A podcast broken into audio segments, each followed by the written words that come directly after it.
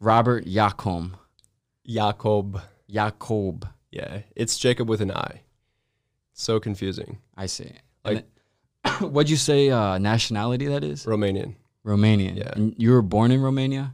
Or your my parents my were? parents were immigrants. I was born in Los Angeles. Oh, for some reason that must have went over my head. How come you guys didn't stay out there? They road tripped out to Missouri like twenty years ago, and they're like, this place looks beautiful. So they decided to, to move to Springfield and raise like a family there. I mean, it was just, it was their call. Ultimately, like, you know, parents make decisions and you just got to live life. And yeah, I, I'm, I'm grateful for the way I was raised. Right. And I love Missouri.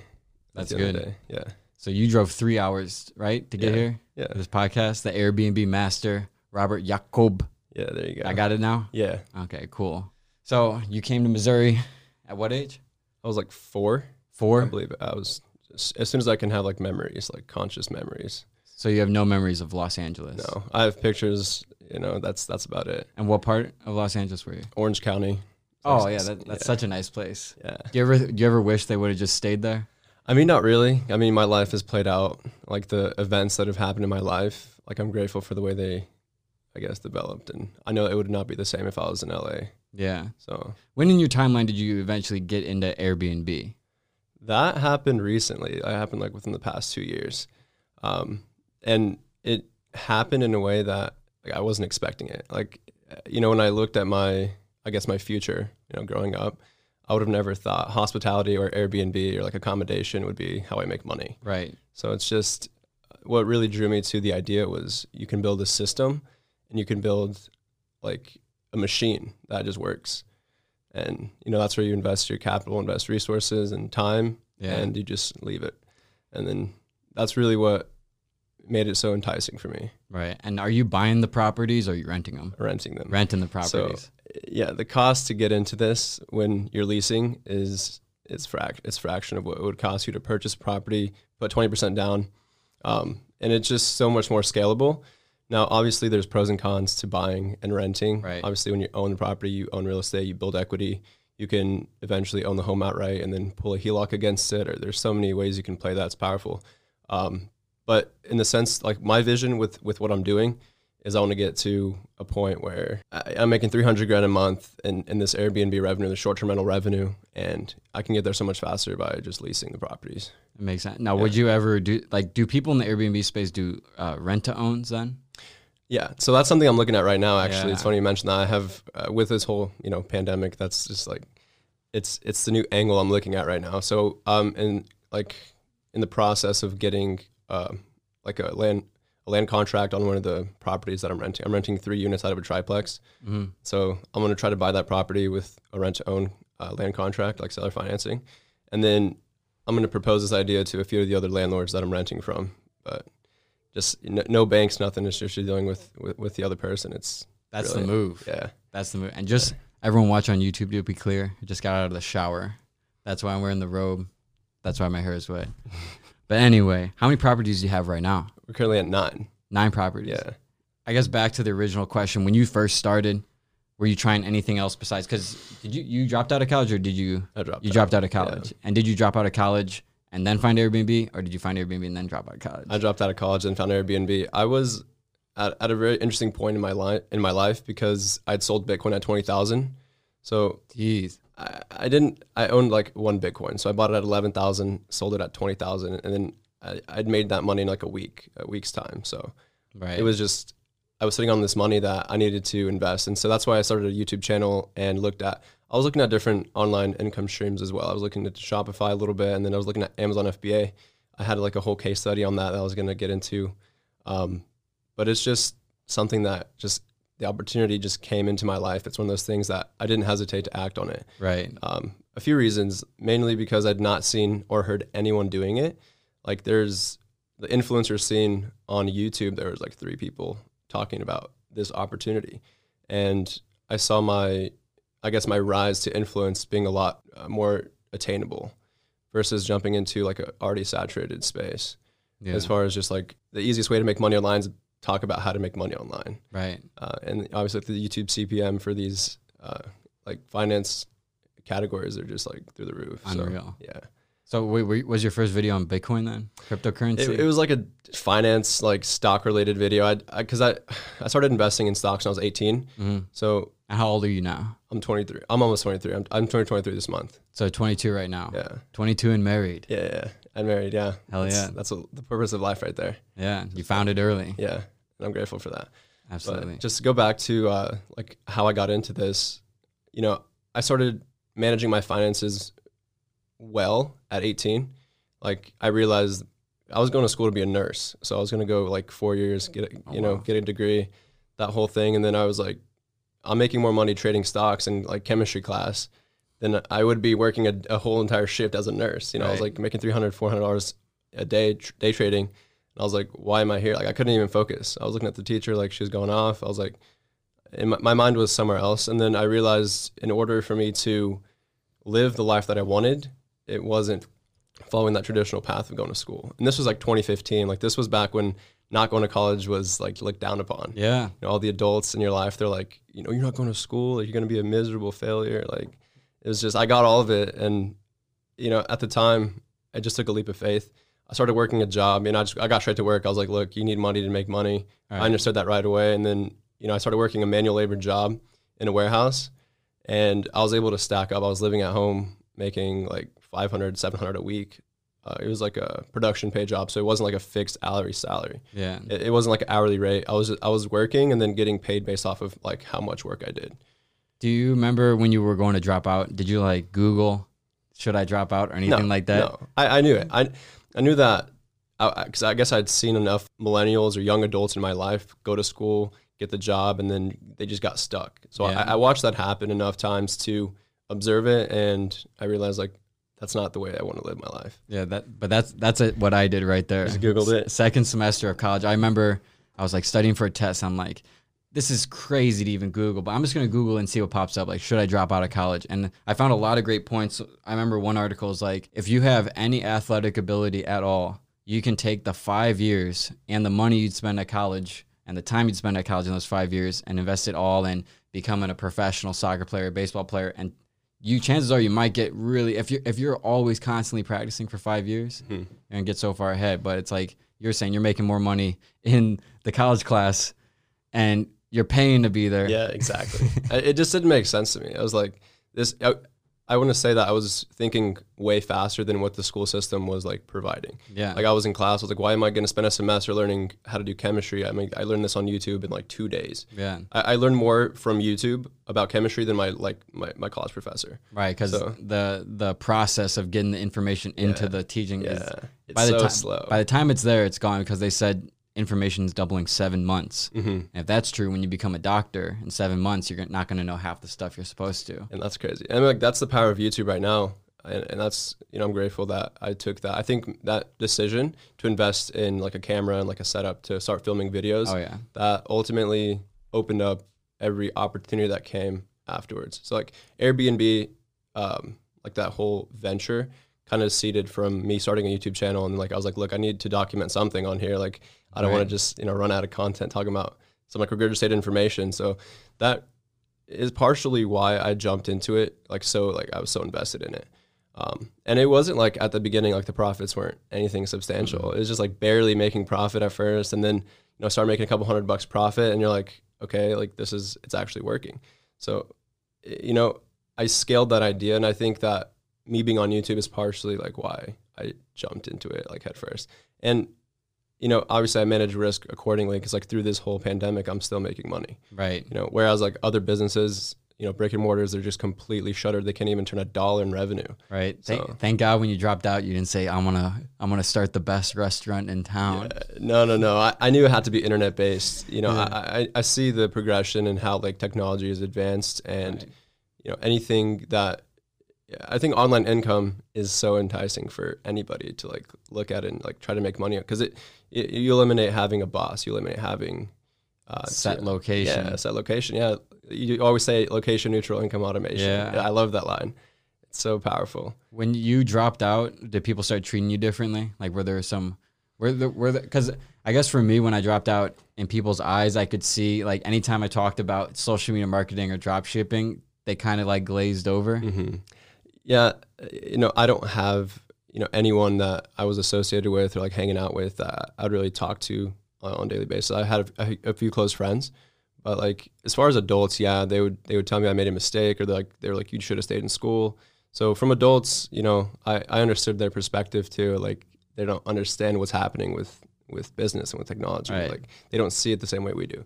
So yeah, I just got away from those people though. That that is the ultimate, I guess. That's what separated me, like separated the gap, um, and helped me kind of just advance. Is just getting away from all that energy and all that like toxicity. It's just yeah, it could it could definitely like uh, change your direction very quickly, easily if you let it. Yeah, if you let it. I I worked with a lot of people. I remember I dropped out of college and I got my old job back at Napoli mm-hmm. too, and I walk in and I'm telling everyone how excited I am. I'm like, I'm moving to L A in a year. I'm just gonna work here. And this one guy, he was like forty and he's been working there twenty, uh, like fifteen years. Mm-hmm. He's like, no, you're making, you need to get back to school. He started yelling at me right now. Yeah. Well, now he's on unemployment and oh, I'm like, geez. I'm like comfortable. So yeah. it's hey, like, uh, you know, at work when I was working, uh, I'm glad I, I, I joined the workforce at an early age. I was eighteen when I got my like first professional job. I was working in a hospital. I was a phlebotomist drawing blood. Oh my gosh. So like my, my job was like to carry a, a box of needles all day and just shove them in people's arms. Oh and it was my just gosh. like, I, I learned so much in that field. I'm so grateful that I was, I was there with a positive attitude every day, whereas my coworkers were miserable. They would just walk in, dragging their feet, complaining, oh, I got to go to work. Like yeah. it was just, I noticed that. And that didn't change when I got my job at the warehouse. Like I saw the same exact attitude, the same exact approach to life. And I'm assuming they're way older than you. Yeah. Oh, all these people were definitely, like, right. these people have lived, they have kids, like they're, you know, they're, yeah. it's just like their profession. Like they're, that's what they chose to do with their life. And, you know, you know, there's young people that come, they're like they're they're in nursing school or something, they're going to go through there and, and work that job at the hospital. But for me, um, it opened up my my perspective to the workforce, and I realized really like really quickly that I wanted to be the one employing people, not the one working in the system that you know they need to work for for like a paycheck. Right. So so when you right when you started getting Airbnb, would you say that you wouldn't have attacked Airbnb as hard as you did if you weren't on YouTube at the same time? I think so. You know, I, yeah. I think that's partially why, you know, like I was saying earlier, I think that just having something to show others, like, right, I can prove to you that I can make income on my own. That is going to bring in an audience. It's going to bring in a viewer, because right now, like the country we live in, everyone like makes money by working a job. And I get that all the time in my comments. Like you, why don't you like the haters of like, why don't you just work a job like everyone else? You know, it's, it's always construction workers. Yeah. I don't know if you, at least for I don't me. even pay attention. I just like, I don't even I disregard them. Oh, you mean in like the YouTube yeah, comments? Yeah, the YouTube comments. When I was running Facebook ads for my personal brand, I'd get death threats all the time yeah. from construction workers. Like eighty percent of it, of the time it was them. Their profile picture was just them in the, con the construction outfit. The hard hat. Yeah, yeah, the hard hat. I have nothing against that. You know, I, I think that people need to work, obviously. Yeah. It, not everyone can can have this type of lifestyle or like right. make make money on their own. Like I realized when I quit my job, you know, my, my warehouse job I worked at um, for two years and then I quit to pursue making money on my own. I realized that time management was the hardest thing that right. uh, it took me three three to four months to even like do something. Right. You know, I was just like, I was in like that analysis paralysis phase where I would just be absorbing information all day, but I would not do anything with it. And I was running out of money too. I was like, yeah. I'm, I'm I'm going through this money, I'm living, I'm, you know, I need to do something. And like kind of had my back against the wall with, you know, with life. And then, you know, just kind of had a breakthrough. Um, but time management is definitely something that people need. Yeah. And I know Elon Musk said this uh, in his podcast with Joe Rogan. He's like, the, the way to make a lot of money is to organize people. And, and uh, that, you know, I, I feel that. And that's kind of where I'm at right now. Like, I don't want to be working a job in my life. I want to be providing jobs for people to work. There you go. And and that's the type of system that Airbnb is. Like if you do everything right and, and you set yourself up with a good solid foundation, you're going to be, you know, helping others. Uh, like for example, the cleaners that now work for me or like now work, uh, we work together.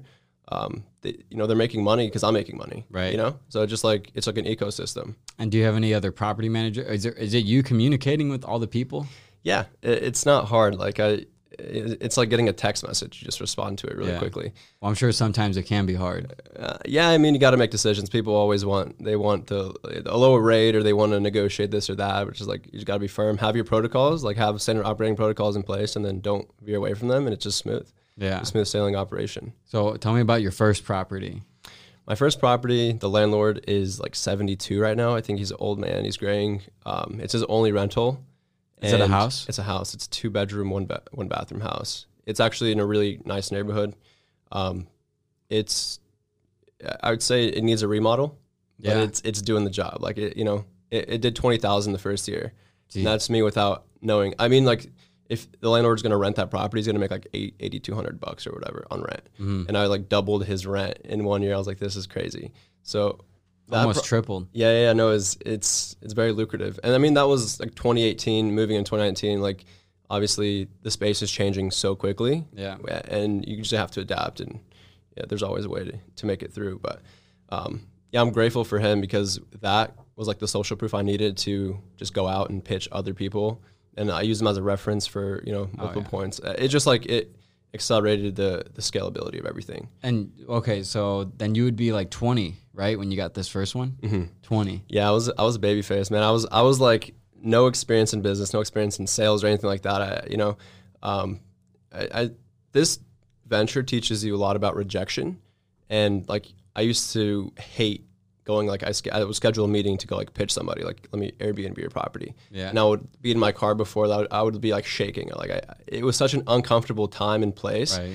And now it's just like second nature. Like I'll walk into like a high rise and just kill it. Yeah. Um, and right now I would say that I'd be at twenty-five units right now if it wasn't for COVID. Like I was on a roll. Damn. Like the week before this kind of unfolded, I was like peaking like in my performance and my confidence and just like everything in life. Uh, I had a bunch of units lined up. I'd actually signed three units in Kansas City that I backed out of the same week that Trump announced a travel ban. Did you have to uh, like take a hit because of that? Like, were there any deposits of any sort? So yeah, right now there's a thirty-eight hundred dollars deposit for three apartments that is kind of in limbo. Um, I don't know what exactly is going to happen with this whole thing because technically I'm still on the lease, but I'm just like trying to break the lease. So obviously with the lease breakage, like there's a like a monetary penalty for that. Is there so, a credit penalty too? No. That's um, good. I don't, I, I mean, I'm using uh, like a, a business. It's not me. So it's just like oh, okay. uh, on paper, it's not my name. Yeah. So, I mean, um, yeah, but I think anyone would understand that through this time, you know, they're not going to like look at me like you got evicted or whatever, like through COVID. It's like, I think everyone I know is dealing with this uncertainty.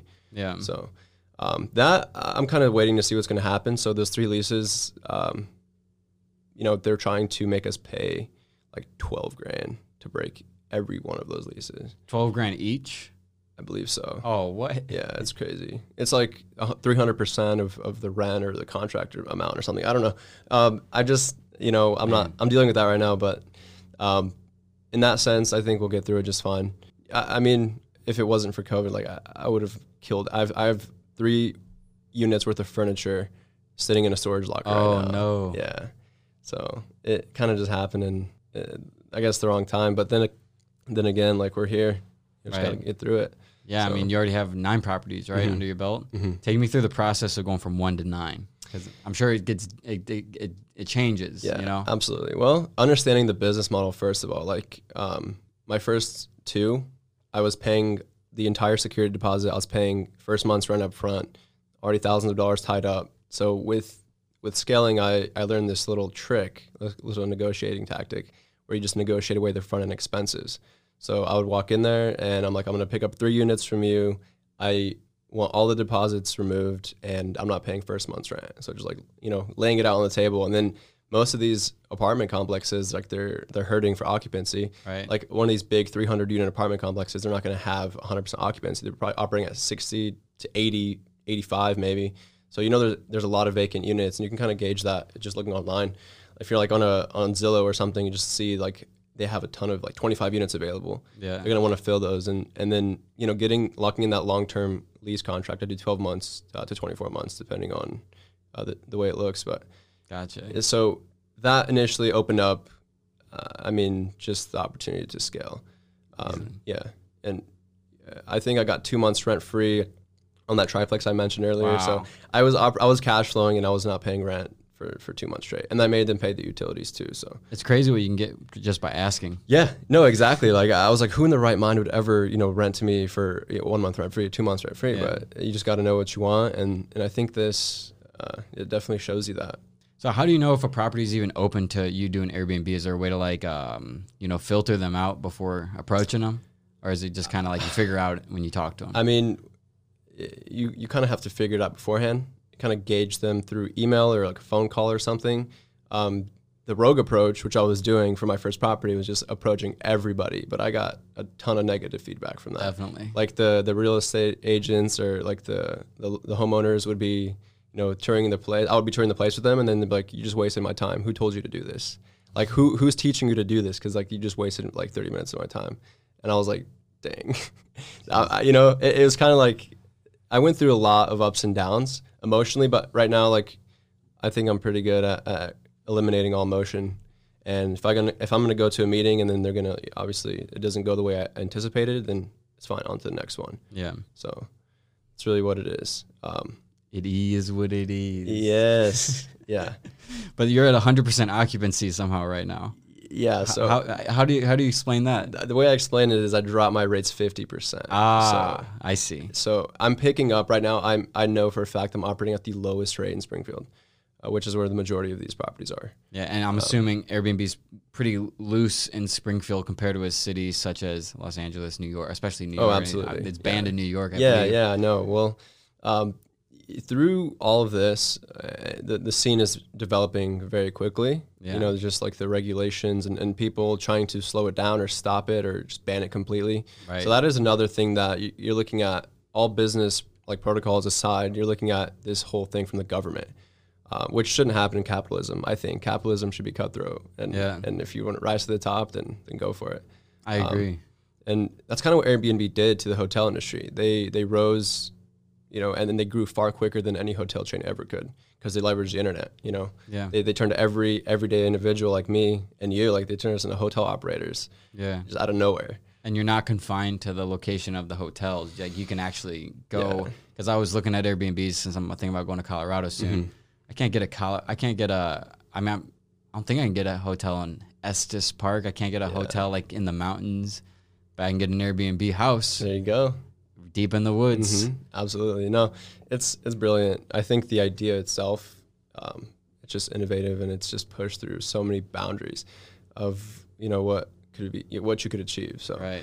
um, you know, they're dealing with what they're dealing with right now. They're dealing with a lot of, uh, I guess, backlash uh, from, I don't know if you're aware of what's going down right now with, with Airbnb and like how they're treating the hosts and guests. And it's just kind of this whole ordeal. Oh, they're flipping on them? Yeah, yeah. That's what happened with Uber when yeah. I was driving Uber. It's inevitable. What's happening? Yeah. It's it's literally stru- it's structured like Uber is, like the, the platform is. You're you not know? Like how you guys obviously aren't considered employees mm-hmm. or anything like that. So yeah. w- what are they how are they screwing you over right now? Well, they decided to give every guest one hundred percent refund um oh, yeah. upon cancellation. Yeah. That and and that in itself is just it increases the amount of risk that you're exposed to so much that people probably can't even handle it. Like, you know, normally when a guest books, by accepting like the reservation, by making the reservation, they're like making a, an agreement. It's like a contract. Right. And in that agreement, you have your refund policy, and it's strict. Uh, ours has did, always been strict. strict. Yeah. Like you're not getting a refund. Like you're blocking off the calendar for, you know, months a- ahead of time. Well, do you, do you give them? Um, do you give them like a? Do you ever do moderates for like if they book like um, two months in advance or something like that? I mean, it's always been strict, and all I strict think that that's kind of how I know I'm locking in this money for this time. You right. know, like you're selling time when, when you're selling these nights. Right. And you know, it's always been. A, I never thought that I would ever reach a point where all my canc- all my all my bookings got canceled. This just hit everyone like a wave, and I know every Airbnb host got hit with the exact same thing. What percent of bookings got canceled? one hundred percent. I was looking one hundred percent. At zero. Yeah, I had zero bookings on all of my calendars. But I, I just like I made this this move to scale, and like you know I, I was yeah. my my rent expense right now is like seven thousand a month in yeah. rent alone. Yeah. Uh, outside of utilities, outside of internet, uh, you know whatever other expenses that you know you throw onto this. Like I was like I have no money coming in, and I have seven grand. That has to leave my bank account. How many bookings were canceled? Uh, I'd say like thirteen or fourteen. one hundred percent yeah. with one hundred percent refund. Yeah, yeah, and then that, that right there is what I think a lot of hosts were upset about. Obviously, they were upset about it. Um, and the C E O ended up coming out and saying that it was a mistake. So oh, really? He even like came back and apologized, but too late, the damage has been done. Like yeah. the trust barriers is, is no longer there, which in, in my opinion, people should be hosting on multiple platforms. You know, regardless of is that what this. You do? Yeah, I'm on I'm on five different platforms. Which ones? So I'm on Booking dot com, HomeAway, oh, Vrbo, um, Turnkey. It's like uh, TripAdvisor. Yeah. And uh, through and, and Craigslist as well. Craigslist, oh. is, it, it, dude, it's crazy. Um, and then there's another one right now, a Furnished Finder. So, would you? Where would you say your worst tenants come from? Booking dot com late as of late. Oh, really? Yeah. I was expecting Craigslist for sure. No, because we we obviously screen them really well, and most people looking through Craigslist are they're traveling professionals or something trying to find a cheap place for like. People travel for work a lot, uh, and right. I kind of just, I've seen that lately. Like they're traveling for two months at a time or thirty days at a time, just traveling for work. And we're there with a furnished apartment for them. So, so what would you like, I think before the podcast, you were talking about how you have some bad experience. What, what was your first bad experience with a tenant? My first bad experience. And unfortunately, like this is my reality now. Like, you know, I'm making other people's problems my problems by giving them my place, right? Like that's that's kind of how this works. Yeah. Um, it, the first one, and you know, the hotel industry is dealing with this all the time. Like this is not just like just Airbnb hosts um, dealing with this. Like they're dealing with these, I guess, rogue operations. I I, I think it was sex trafficking. Like that was, oh, really? Yeah, it was bad. Um, so a guy booked the place, and the guest who showed up. They were just dropped off at the property was this, it was like a young woman. And I was like, okay, this is weird. Like she didn't have an I D, like she didn't have any money on her. It was just very like red flaggish, but I was leaving for Bali like the next day. Wait, how'd you know she didn't have money on her? Uh, because they checked in like a day early or something. Like so they showed up to the property early and like, we're like, can you pay for this night somehow? And like, she had no card, no I D, no, no cash. And did she seem like all there or was she like out no, of it? She seemed, I mean, I don't want to be a judgmental person, but like did she definitely, it was like red, it was like red flag after red flag, the way that it played out. Right. And the unfortunate part is that I, I literally left on a trip, like right as that happened. So, yeah. um, yeah, it was just unfortunate. And what, what happened? Like, how do you, they just, I mean, they checked out, the place was a mess. Like they rearranged all the beds. Like they disassembled the beds and like put them in different rooms and oh, all kinds. And they, they changed all the light bulbs to red light bulbs in the house. Oh. It, I, it was like the scariest thing. I was like, I flipped the switch on and it like, like it was all red. I was like, this is not normal. It's kind of getting like a weird vibe. So Jesus. That was my first bad experience. And then I want to say that like a lower price point does attract like a lower tier customer. Oh, like yeah. The Motel six, like mm-hmm. this type of person or whatever. Um, most of the time I don't know because I'm, I'm not in the properties. But my cleaners, like lately, have been sending me like all kind of paraphernalia and like crazy stuff, um, with fifty percent uh, reduced uh, rates. You know, you're you're bringing in that kind of person, oh, yeah. So it's kind of the, you know, what we're dealing with right now. Uh, it's crazy. We found a bag of meth. Like there was still like little crystals of meth in the bottom of the bag. Damn. We have pictures of all this stuff, you know, just in case like they were to do damages and stuff. Like we, you know, obviously have it to kind of report. But we found people smoking crack. Yeah. Like genuinely, I, I pulled up to the property because like they weren't leaving. It was like past eleven. So checkout's at eleven with Airbnb, you know, yeah. Like, get out of the property. Um, I show up because the cleaner like let us know that they, they weren't leaving. Like there was just a ton of people there. So I pull up and like these people booked it like rats. Like they're just like in every direction, like three or four cars just dipped. Wow. And uh, there was like, they left someone there. They left like a woman there who was like running around panicking, like, because my cleaner like had like made her like put the crack pipe on, on, on the on the like the countertop so he could take a picture of it. You know, he's like, you know, like you're not they're, they're trying to hide it. Yeah. Um yeah, it's just crazy. And then one what, yeah, kind, I mean, what kind of review did you write for them? I did not write the review. Oh, you should have. I did not write the review. I mean, you know what? That's unfortunate because like if I were not to have known that they were there, like you know, I I don't know what they're doing in there. I'm always going to assume they're doing like Bible study or like something good, right? Of course. I'm not going to just assume the worst about every human. Um, crazy thing about these people is like I have my neighbor at that property that they were at. Yeah. You know, I, I went and talked to him that day because it just looked like crazy. He's like, yeah, I was going to call you if you weren't going to pull up. Like eventually this just looks like insane. He's a really chill dude. Um, but that that same night that they left, someone else had rebooked the property with like a different profile. Like there's like a guy from Arkansas with a kid, like that's everything seemed normal. And he's like, are these people supposed to be back here? Like it was the same people, they booked it that night again. Oh my gosh. I was like, I was like, no, they're not, but we have a new booking. And it seemed like that was, yeah. Wait, so know. wait, so they didn't, they didn't book it. Someone else booked it and they still showed up. Yeah. It was one of the people in the entourage. I mean, there's a couple of adults with, with vehicles and stuff that were just, I don't know what this, this quarantine got people acting out of pocket, bro. So this was recently, this was recent, like last week. Oh, this that that whole crack thing happened mm, last week. Yeah, Yeah. Whoa. Yeah. So I mean, at the end of the day, like I'm paying off my, my expenses, but at what cost, I guess. Yeah.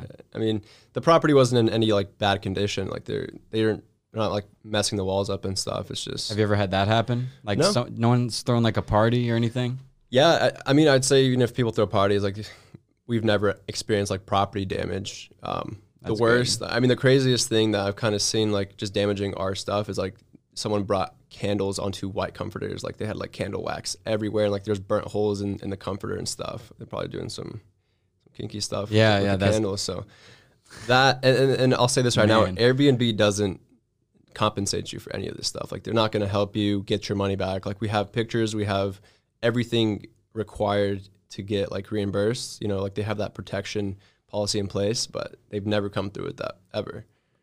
Wait, so n- if someone damages something at Airbnb, nothing happens? Yeah, I, I mean, they're that's the unfortunate thing about this. They kind of leave everyone, you know, every every man for themselves. So it's up to you, like sue them. Yeah, I, I mean, if I want to, you know, cont- it, most of the expenses that we we have to go through, like replacing sheets, replacing like comforters, like they're not they're not major. It's like forty bucks for a comforter. Yeah, uh, on Amazon, obviously they're like eighty bucks in store, but we just deal with it and kind of eat the costs. Um, but it's just one of those things that you, ne- you never think about when you're going to do this. You're like, no. you, you expect just like top tier people coming through your property. You're giving them a place to sleep. Like, you know, you never think about the negative, and that's kind of the reality of it. So, so most of your bad experiences are coming from when you dropped it fifty percent. Yeah. Yeah. Obviously if you, if you're operating at premium rates, you're not going to have these people like coming through. Right. Um, at the end of the day, It, I, I think hotels deal with this like ten times over, um, so that is what it is. I mean, we're we're in the hospitality space now. Um, that's what Airbnb is in this sense. So it is what it is. Yeah, uh, it's crazy. I don't know if you're aware of how much money's in hospitality. I don't uh, know if you've ever thought about what what a hotel chain brings in. I see the Hilton family, and I can assume. Yeah. So I was doing. I was kind of just doing some research and. The hotel industry in the United States brings in five hundred seventy billion dollars a year. Jesus. Just think that that's just like. And what's Airbnb bringing in? Like what they bring in tw- in twenty nineteen? Do you know? I don't know. They're, they're a software, so I don't know their exact numbers. They're obviously not like the accommodation provider. They're just literally a website. Like that's all Airbnb is. They're just right. like a, a software. They, I mean, I'm sure the, the numbers are through the roof. A couple billion yeah. probably. Yeah. I mean, they're worth, they were worth thirty-one billion dollars prior to, to COVID. So yeah, that's just. It's mind blowing stuff. What are they worth now? Are they didn't. They're not traded uh, publicly. Are no, they? they're they're privately. Uh, it's just like a private equity thing. So th- they're worth eighteen billion now. I don't know how like their valuation dropped. Probably investors pulling money, pulling money out and stuff. I, I'm not sure how that works. Yeah, uh, I because I know privatized companies are traded way differently or valued way differently than public. Public. Yeah. I don't have any faith in the stock market anymore. No, fuck it all. No, what what happened with the stock market just recently is just it's crazy. It's I, stupid. People are losing hundreds of thousands on their four oh one k's and yeah. other investments. So yeah, that's the way I, I've been looking at things because you know for the past two months I saw the dip. We were just talking mm-hmm. about this. I saw it happen. It was right in front of me. I didn't do anything, and I've been beating myself up for not doing it. Yeah, I did get on, on Facebook at one fifty-three, mm-hmm. so I put ten k there in there. You go. So I, that's a that's a W in my book. But the way I see it is like. Um, I can either look at it as, uh, oh, I missed out on making this much money, which say I put one hundred thousand in, which I had like one hundred thirty thousand into it, which mm-hmm. I was going to plan on investing. Say I triple that. That's still three hundred or four hundred thousand. I could be down about that, or I could focus on how can I make that in a day? Exactly. You know, if, if, you I, go. if I start making that per month, that's not really going to matter. Mm-hmm. I'm not going to be yeah. thinking, oh, I could have made that. Yeah. You know, so that's the way I've been looking at perspective is everything. Yeah, absolutely. No, and I love that. Um, you know, traveling has definitely given me like a new perspective on life, especially where general. you traveled to. Yeah, you, you, you know, I, you're not just going up to Wisconsin. No, I went crazy. I, so I did eleven countries in one year. Gee, and, which ones? Um, okay, let's start. I uh, did went to China, then went to oh, pre-COVID for sure. Yeah, pre-COVID. yeah, um, and then went to Costa Rica, Panama, uh, Europe. We hit Europe. We went to Italy, uh, Amsterdam, France, Ireland, and then England. Um, you say I don't think you said Bali yet. Yeah, Indonesia. So like Bali, Indonesia. Oh, I didn't even know that. So Bali and Thailand is and all in Indonesia. Australia, yeah, yeah, yeah, yeah. There. No, Thailand is its own country. Okay. Like Indonesia, it's a country, and then Thailand's a country. I'm so bad at. It's geography. Just a bunch of islands over there, man. It's crazy. Like the way they live life is so it's they're so happy. Yeah, they're living with like dirt floors and stuff, but everyone's smiling. Like yeah. everyone has like it's just crazy how you, you come to America and then people are just so caught up about about what about money, about the rat race, rush, you know? All yeah. rush. I hear in Costa Rica you go to like a restaurant, and your food will take like an hour and a half yeah, to get because it's like no one's in a yeah, hurry. Yeah, no one's in a hurry. They open up shop like at eleven a m Like no one's uh, you know ready to get to grinding every morning like how it is here. Like I remember I was working at the warehouse like what up at four a m every day. Yeah, for like two years. It was just like that was a grind. What time do you wake up now? eleven. Whenever you want. Yeah. Whenever I want. Yeah. I mean it's, it's been bad with uh, you know I've just been kind of taking a step back and then managing my my income streams, my businesses right now. But like depending on what I want to get done in the day, I'll wake up whenever I want. I don't have an alarm. Yeah. That that feeling is so amazing. Um, just waking up, no one telling you where to be or like how to live life. It's yeah. just, it's it's powerful. And if you want to take the day off, you just take the day off. Yeah, I feel like everyone's been taking a lot of time off right now with yeah, you know, with this whole quarantine. That's why thing. So many people are going crazy. Yeah, you see, how, like I got to stay off Facebook, got it, because like the older generations on Facebook, I've been I've been in those comments and I'm like, oh my, I'm not, I don't really usually respond to people comments, mm-hmm. but I'm going, I'm so out of character. Yeah. I've stopped now, but I was like. Yeah, like there's just so many stupid comments like out there. Conspiracy, like or, or like what? In what sense? All sorts, all sorts of sense. Like we should never shut down the country, or mm-hmm. like I don't know. There's a whole thing, and like I think the moment things got terrible or a terrible outlook was when it became politicized. Mm-hmm. What, like I remember it went from like we're all in the, in this together to now somehow this political party believes this and this yeah. political party believes this, and then everyone the leaders of these political parties are telling the people who identify in that political party that you got to believe this yeah. way. So now all these people are fighting each other. It's and crazy what politics can do, man. Like it's just yeah. like your, your belief system at the end of the day uh has so much rule over people's lives. Yeah um it kind of for me the, the way I like to look at it is like I, I like to live a free life, just forever free, you know. It's kind of like the way I like to live. yeah. um In the sense that I don't get caught up with that, like the, the, I know I voted for Trump. I don't know if that's a big deal or not, but like, no. uh, I'm I'm from Missouri. Like, you know, I just feel like it was the right thing to do. Like, I was driving up from, I, from Springfield to Saint Louis, and there's like billboards everywhere. Like, this is Trump's Trump County and like yeah. stuff like that. Like, yeah, a lot of Trump supporters here. I mean, if you look at the stock market, yeah, thank God I, he was president. Yeah, yeah. No, I, you know, I just did it. I was like, look, he's a billionaire. He's made a lot of money. He's made a lot of uh, good financial decisions. Um, you know, at one point, someone was like.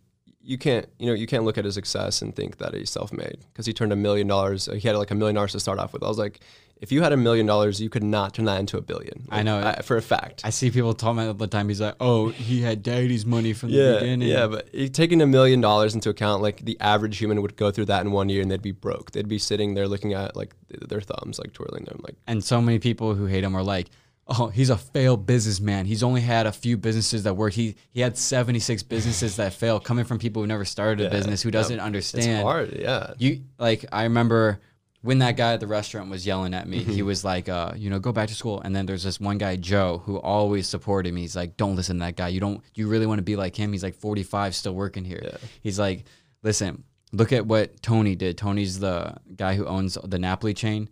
He goes, all you got to do is start one business a year for ten years, and all it takes is one business to completely cover everything. Yeah, absolutely. And, and so the fact that he had, I don't know, like he had a good amount. He had the T V show. He had his, obviously, the real estate development. Trump Stakes didn't do too well. Trump University, yeah. that's hey, debatable. He's in the hotel industry, too. He's dabbling huge, in that. Yeah, yeah Trump huge Hotel. In, uh, hotel industry. Yeah. What else does he? He does a lot. Pres- well, he's the yeah, president now. I think that.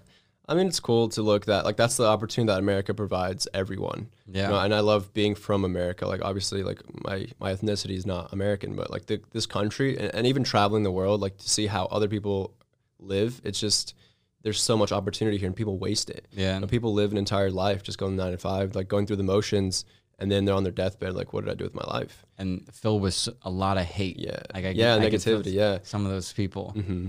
Yeah. But I would say I think Donald Trump represents America in the fullest because, well, not necessarily he's he's not rags to riches, so not that part, but the fact that not he started with this money, but then he built it into this amount, and yeah. then he started becoming launched, and then all of a sudden he's this T V star, and then all of a sudden he's the president. Yeah, you know, it's crazy. Where what other country is that even possible? Yeah, no, I, I just love capitalism. I love how it just puts opportunity out there. Like anyone with a good idea right. can just play on that idea and then just grow it to be whatever they want it to be. And I always notice the people who are most against uh, capitalism are usually the ones who are afraid of taking any risk at all. Yeah, yeah, that no. In order to live a fulfilling life, you have to take risk consistently over and over again. I mean, that's something that I learned right away with the stock market. Like, I was eighteen, I'd lost. I, I remember one day I was like overextended with a margin account. Like I I'd had like a broker like give me margin, so I was trading with money that wasn't even mine. Right. I lost like forty-seven hundred dollars in a couple of seconds from a click of a button, and then yep. I was like, "Yep, that was six months worth of my savings gone." Yeah. And like they they closed my account and everything. So like I dealt with that at a very early age. I mean, relatively early. I know the generation that comes after ours, like, you know, they they probably have more exposure to this stuff, but. I'm very worried for the generation that's coming the after TikTokers. Ours. The TikTokers. The TikTokers. Dude. Their their attention span is like like three seconds. That's the issue with TikTok. It, it reduces your attention. Yeah. And then my biggest thing with it is there's very few people who come with an original idea. Mm-hmm. And those who do, the mass of people get rewarded for copying their original idea. That's yeah. that's how a lot of these people have a following on TikTok, because all they do is just do this dance the same way as this person did. There's no creativity. So you yeah. see a lot of people, million followers on TikTok, they can only get six thousand followers on YouTube, mm-hmm. you know, because, yeah. I mean, do you think they're messing with the algorithm? Like, it's sketchy how the Chinese government owns all that data. Yeah. Uh, you know, they could. I mean, it's a Chinese-owned company, so um, I don't know. Like, do you think the Chinese are messing with the algorithm, like making certain people, like, pop off? I think I think they might be faking the views. I think they might be faking the views for sure. They could. Oh yeah, like the hundred million views, like a yeah. billion views. Yeah, I, I remember I was on TikTok like when I first heard of it, because like I'd seen kind of like the the Musically influencers pop up, mm-hmm. um, and I was like, dang, this is like this could be a wave. Obviously, it's not who I am and my identity, or, you know, by any means. I'm not gonna sit there dancing in front of a camera, but like, right. I was like, let's see what this does. And like, I, I got a million views on a video within like a week. Yeah. And I was like, this is crazy, because I was, I was making YouTube content back then too. Yeah. I like, I was getting like a couple hundred views. I was like, this is literally insane. Like, like, how did I get a million views? But then like, I never thought about that perspective of like the, the algorithm being manipulated. Yeah. That's interesting. Like, um, I don't know. I think it sets kids up for expectations that life will never fulfill. Absolutely. Outside yeah. of that one app. Like I saw that, I'll always say, I saw this one girl, half a million views in like three days. And mm-hmm. all she did was, uh, it was a, the first, it was a ten second TikTok. The first five seconds was her walking, saying me walking to the fridge for the fifth time today. And then the last five seconds was her opening the fridge. Half a million. And yeah. she probably thinks like, that's life. No, she probably thinks like, oh, like, people love my creative idea here. Walk into the fridge for the fifth time. Look at me. But really, it was like because she was in like um like um workout shirt, like huge ass. All yeah, that. yeah, yeah, yeah. No, that's uh, that's all TikTok is. Yeah, yeah. I, I feel like the the thing that worries me is like this generation that comes after us. Like they start their day with like getting on TikTok, scrolling through it. Yeah, it's a, you, you're starting your day and off like being distracted and like just being ditzy and like being all over the place. Yeah, I th well, and they're exposed to so much poison. Yeah, so much poison. Yeah. Like you list, like people. It's weird how Lil Pump's fan base is mostly probably twelve to eighteen year olds. Logan, like all these vloggers, mm-hmm. like Logan Paul. His fan base, I believe, is about twelve to fifteen mainly. But if you look at his like his vlogs, it's like uh, the Lana Rhodes, yeah, the yeah. porn star, yeah. and all this. It's like they're being exposed to a lot of things, especially in the music, the mainstream music. It's toxic. I listened to radio for the first time yesterday. Almost every other word's bleeped out. So no one's listening to radio. So mm-hmm. these kids are like going on TikTok and like um like listen to the Meg Thee Stallion while they're, when they're nine. Yeah, that's crazy. Oh my no, God. That's... Can you imagine your nine-year-old daughter looking up to Meg Thee Stallion and dancing to those songs in like the sexual way that they do? Yeah. Uh, you know, I'm so grateful that I was raised without an iPhone when I was like right. in that vital stage of like developing and kind of just like the, you know, preteen. Yeah. And, like I, I had a, my first cell phone when I was like eighteen, like yeah. my first smartphone. So I, I got, I, I caught onto the wave late, but like, yeah, it's it's interesting to see what's going to happen. That's the future of our country right there. So and then it, see, so I want to get your opinion on this. So when you do have kids, are you having kids one yes, day? Yes, of course. One of course. day. One day. When do you think they're going to get a cell phone? Because before you answer that question, the, here's the perspective I look at it as: So say everybody's g- giving their kids cell phones in the second grade. Mm-hmm. And you think maybe that's a little too early. Like I would think that's too early to give a kid a cell phone. Yeah. But to not give them the cell phone, then they're left out of the loop of their yep. entire classmates. Yeah. I know that feeling. But to give them a cell phone, you're desensitizing them. Because you, as much as you want, you can't just censor their internet. Mm-hmm. They can find a way. TikTok fucking, yeah, you, you can't censor it per TikTok, yeah, you know? Yeah. Uh, that's a good question. I think that I'll make that decision when I'm in that position. You know, like I, thinking on it right now, like obviously I want my kids to be successful and like just do the best that they can in life. Um, and depending on where we're at with technology and information, when that, you know, when that time comes, um, and society as a whole, I think right now there's so much uncertainty with the future of what's going to happen. Yeah. That it's just, you know, I, I, I was that kid who was left out.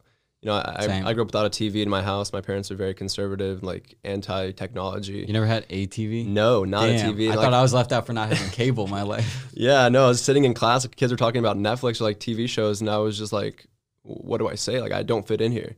Like, I would lie about having a T V because I didn't have one. I couldn't relate, you know? Yeah. So I grew up with that, um, that, that feeling of like being left out. But I don't think I ended up in a bad place because no. of it. Like I, probably I, in a better yeah, place. Yeah, in a much better place. Cause like my head was clear. Like I was living a good life. Like my childhood, I was running around the woods, like just jumping out of trees, whatever kids should be doing, not being stuck on a screen all day. Yeah. So, and that's another uh, poisonous topic right there. Just the, the game, mm-hmm. like especially V R. Mm-hmm. A lot of people are going to start getting into V R. Yeah. I think we're, the way I see this, and this might sound like way out there, but I think we're reaching a point in time with information where there's going to be an event that happens that is going to ripple into forever of how like future, like the future like develops.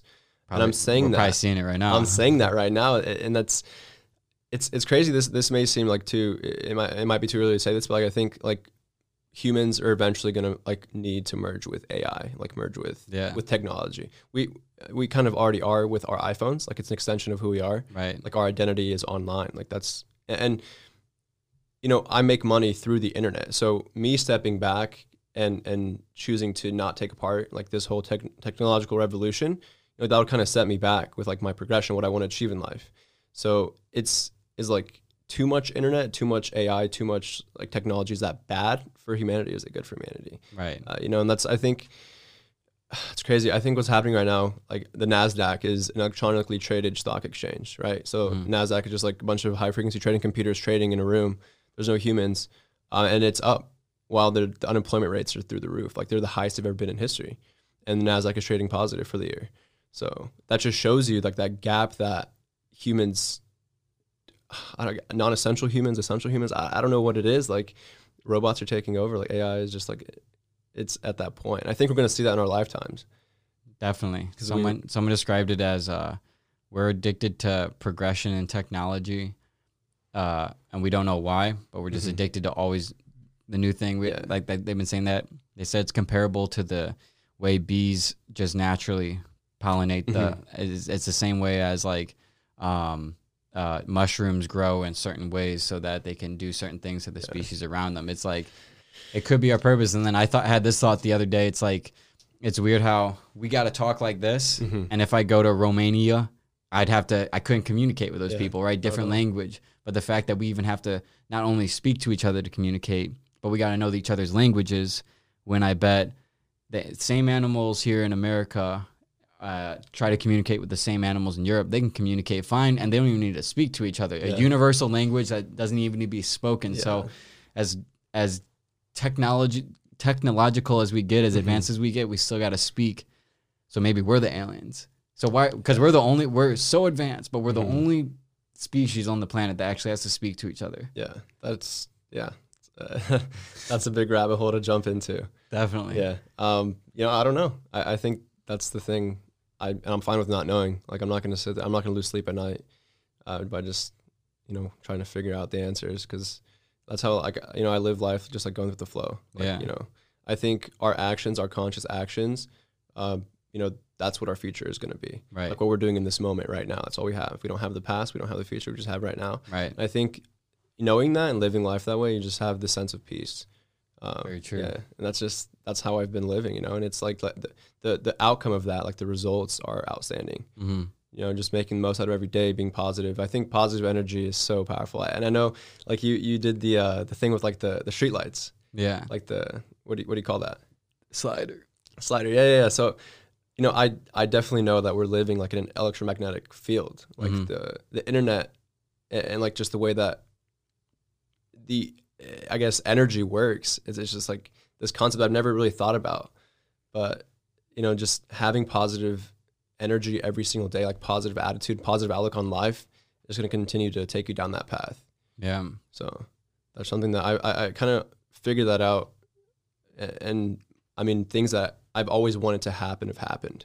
Right. You know, I guess like everything that I ever wanted has, has already happened. It's already like unfolded. So it's Same. Powerful. It's weird. It's like uh, whatever you think gives power to it. Mm-hmm. Like the, the power of thought. Like the, the way that I think of thought is like, in order to produce something like a tangible object, you need to think of it first. Like it has to come from the mind. You know, like my Airbnb business, like I had to think the idea of it before I actually got some like, you know, some leases signed or like you yeah. know, set it up on online. So um, you just, the way you use your mind in a day is just so powerful. And I think the way that society is set up right now, people are just not, they're not thinking at all. Mm. They're just unconscious. They're just going through the motions. They're getting drunk. They're, you know, whatever. I mean, addiction. Um, things that keep you distracted from the true power that is within everyone's self. Yeah. So now there's a global awakening happening. For yeah, sure. that's that's kind of what I've seen too. Everyone's saying there's a global awakening. Like the, it's the because the poles are shifting. Like yeah. you know how North Pole's in Canada now. Do mm-hmm. you see that? Um, I, I think I've heard about it a little bit. I, I, it's shifting. It happens every thirteen thousand years, but it's getting uh, quicker and quicker. Mm-hmm.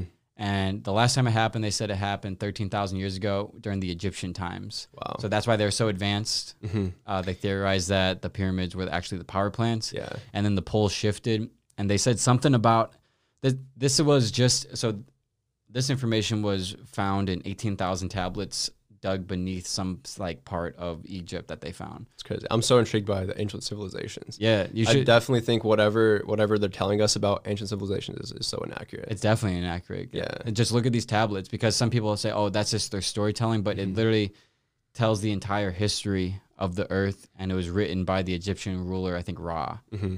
Yeah, I've heard, I, I've dove deep into all that. I just think that it, it, it makes no sense. And then that kind of brings me to question like what they're teaching us in school. You know, they're teaching us all this this information, but it's a lot of it seems like it's not adding up. Right. Um, and, and then it goes to the point of like, I don't know, that's that's kind of why I'm glad I, I didn't choose to stay in school. Like anyone, and this may just bring me a lot of backlash, but anyone who's in school right now, they're very like distracted, they're very lost. Yeah. And they don't have a sense of purpose whatsoever. Well, I guess unless they're like going to be, unless they like feel like they're put on this earth to be a doctor. Yeah. I, I feel like for the most part, people are doctors because they're told to be doctors by their parents. Yeah, very I, true. You know, that's such a tr- stressful line of work. like that whatever one. You're doing, it's just like, uh, you know, I think most of the time we do what we do because of other people's opinions and thoughts. Yeah. And learning how to like separate yourself from that is the way to live truly fulfilled. Definitely. Yeah. I'm so, learn- learning that right now. Absolutely. I was just telling you about this. I was uh, actually, I didn't even tell you. So that song I released, the Gato, mm-hmm. it was weird. Uh, I was talking on this on live, actually. Something that's always blown my mind is, like, if someone wants to play guitar, mm-hmm. no one's like, oh, he's trying to be a guitarist. Look at him trying to yeah. trying to be that. Or if someone's try, trying to be a uh, play a violin, oh, look at him trying to be the violin. But it's, it's whenever the voice comes, because the voice is an instrument we all have. Mm-hmm. So when you use your voice, I feel like most people, when they hear a dope song, they want to be like that. They're attracted yeah. to that. But then the insecurity comes, the doubt comes, and everything.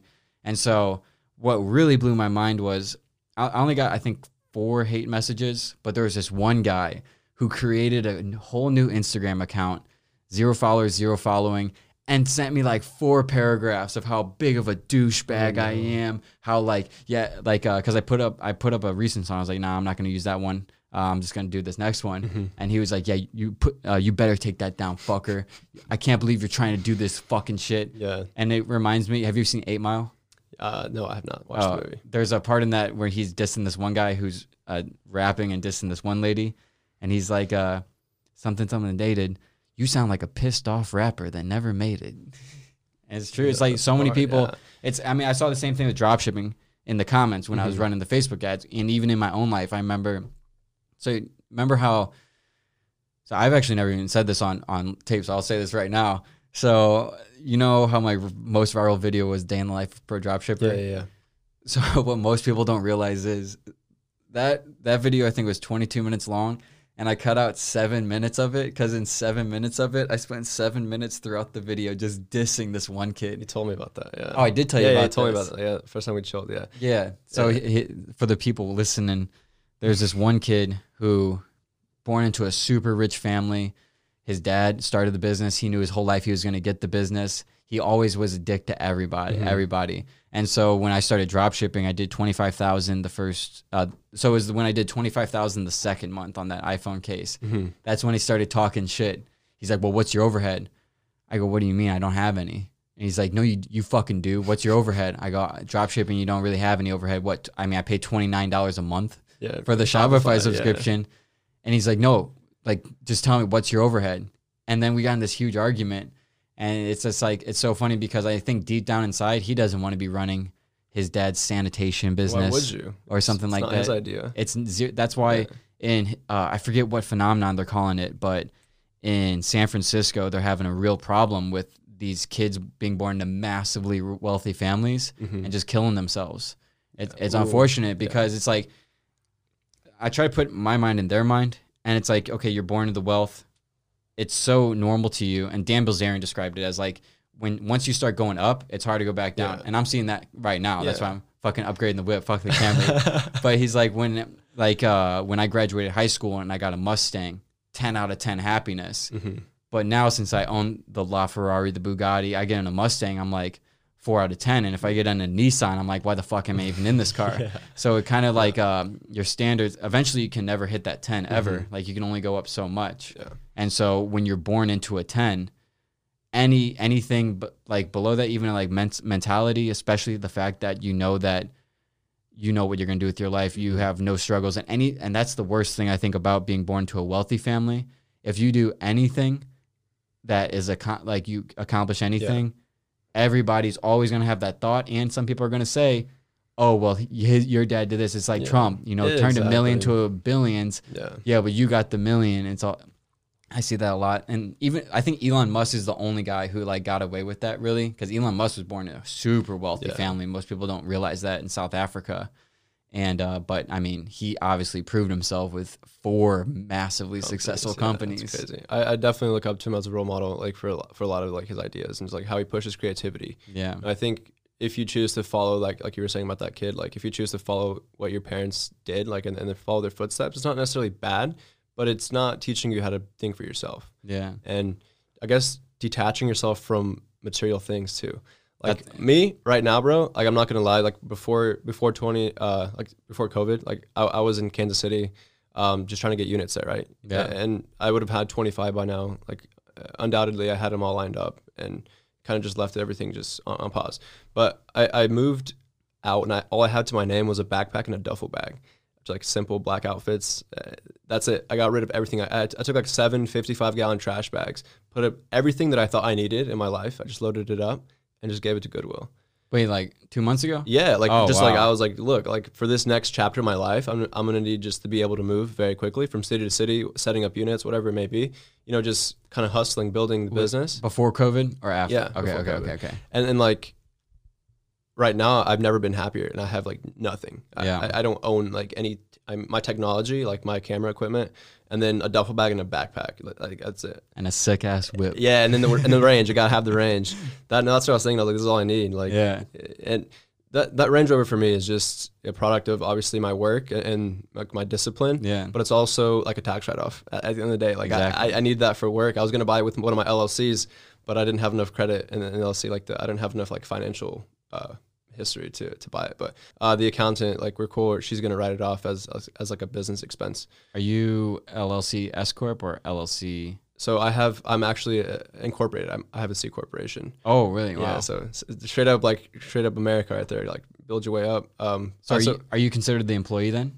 No, no, no, no. I'm just the owner. Owner. Okay. And so it, I have multiple entities structured like. It's so easy, like just setting up a business, but like the the actual success of that business starts with the idea. So right now, I obviously have L L Cs in place for my online income streams, my, my core sales, and then YouTube ad revenue. Mm-hmm. um, I have a structure for that. And then I have my Airbnb like business uh, through an L L C and also the, the C corporation. So oh wow, yeah. Wait, so what's the C corporation for? It's kind of like the personal brand for like the the business model. So gotcha. in, in a sense, like my long term vision with this is to be known as a Hilton, and that's why like I know that me to achieve that goal would be living my life to its fullest potential. Like that is the highest tier of like what I could set as a milestone, as a goal. Yeah, uh, just being known as like a household name for hospitality, and that shift is happening right now. Uh, hotels have just they've they failed to adapt, and it's been thirty years since yeah. they've they've changed anything. Like they're just they've been kind of going with the flow. Like everything's going good. We're making billions of dollars, and all of a sudden Airbnb pops up, and they're like, "What is this?" They they, they tried to lobby against it. They lobbied like billions of dollars to like try to shut it down.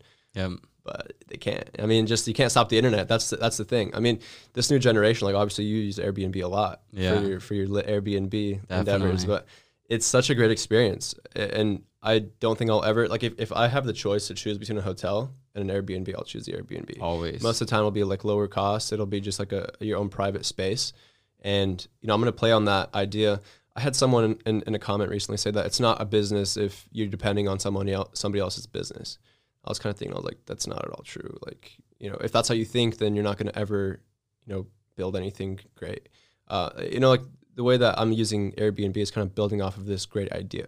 You know, what, it, you know, I, I can't recreate it, so I'm going to leverage it in the sense like, you know, there's people like selling on Amazon, there's people using Shopify, yeah, uh, like to run up e-commerce stores. So it's just like the same thing. And it's just this own, it's its own ecosystem in, in hospitality, which is this multi multi-billion dollar industry like per year. So the, the growth potential is limitless.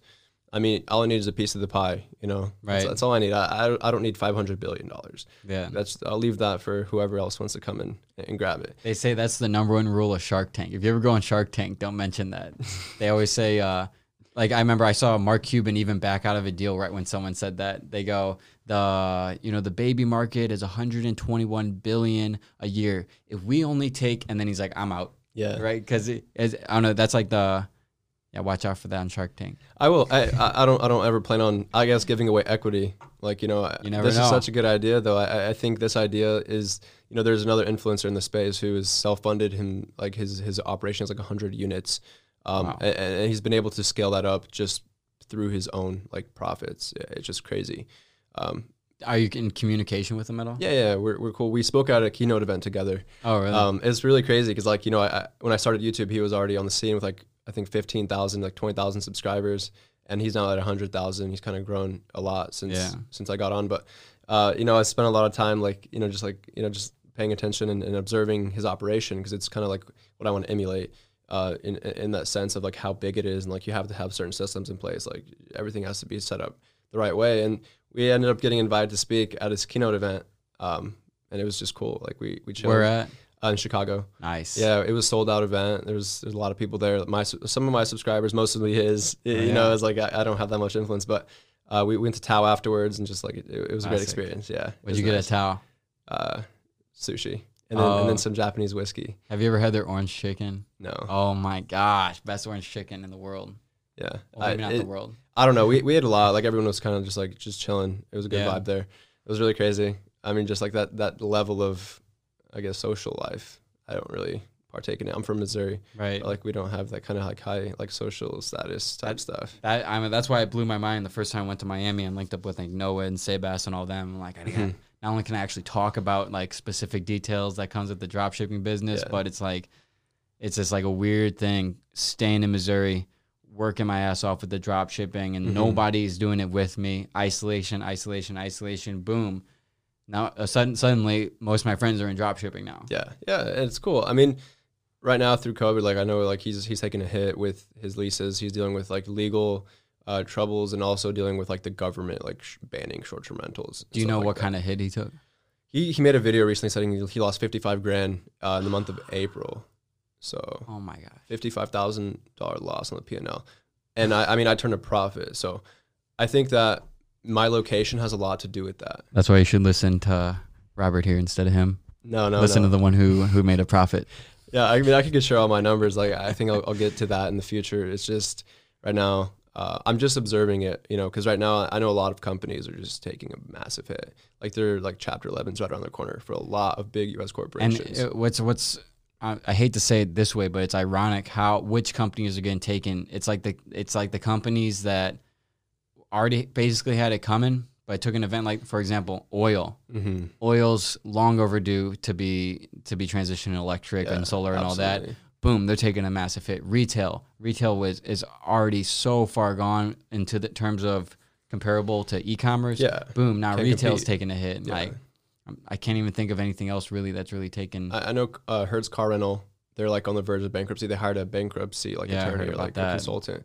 So looking at these massive U S companies, which have been around for like a long time. I mean, J C. Penney just filed for bankruptcy. Right. It's just like, uh, I guess that just shows, you know, you got to adapt and innovate even if you've been around for a hundred years. Like you just right. got to continue progressing. And um, it's just... Right now, I think a lot of opportunities being created in this time. And I know you were saying, like, on one of your recent podcasts, you were saying, like, make the most out of this time that you have in quarantine. Like, don't yeah. be don't be wasting it. Uh, and I that cannot be, like, that's, like, that's so true. Just be productive with what you're doing. Yeah. Because right, what's happening right now is just giving so many people this, like, this wake-up call. It's like, what really matters in life. Definitely. Mm-hmm. And, that, yeah, that that for sure. I covered that in that podcast you're referring to, yeah, too. Yeah. Really makes you realize uh, what, like Joey Diaz says, uh, there's nothing better than realizing what you don't need. Mm-hmm. Mm-hmm. Yeah, like I said, bro, I just got rid of everything I, I had. And it's crazy because think about owning something. Like you paid for it, like it's yours. You, you saw value in it in the store or whatever, like the item, the, whatever, it served its purpose. And then you're like, I can't let go of that. Like I, I'll, I'll use that eventually. Right. What I did, I went through everything that I didn't use for, I think, a week. If I didn't use it in seven days, if I didn't touch it in seven days, I just tossed it. And I went through like fifty-five gallon like construction grade trash bag, just yeah. full of valuable things. I think like the, the Goodwill like rubbing like two thousand dollars in, in like donations, so I could just like write it as a tax write off.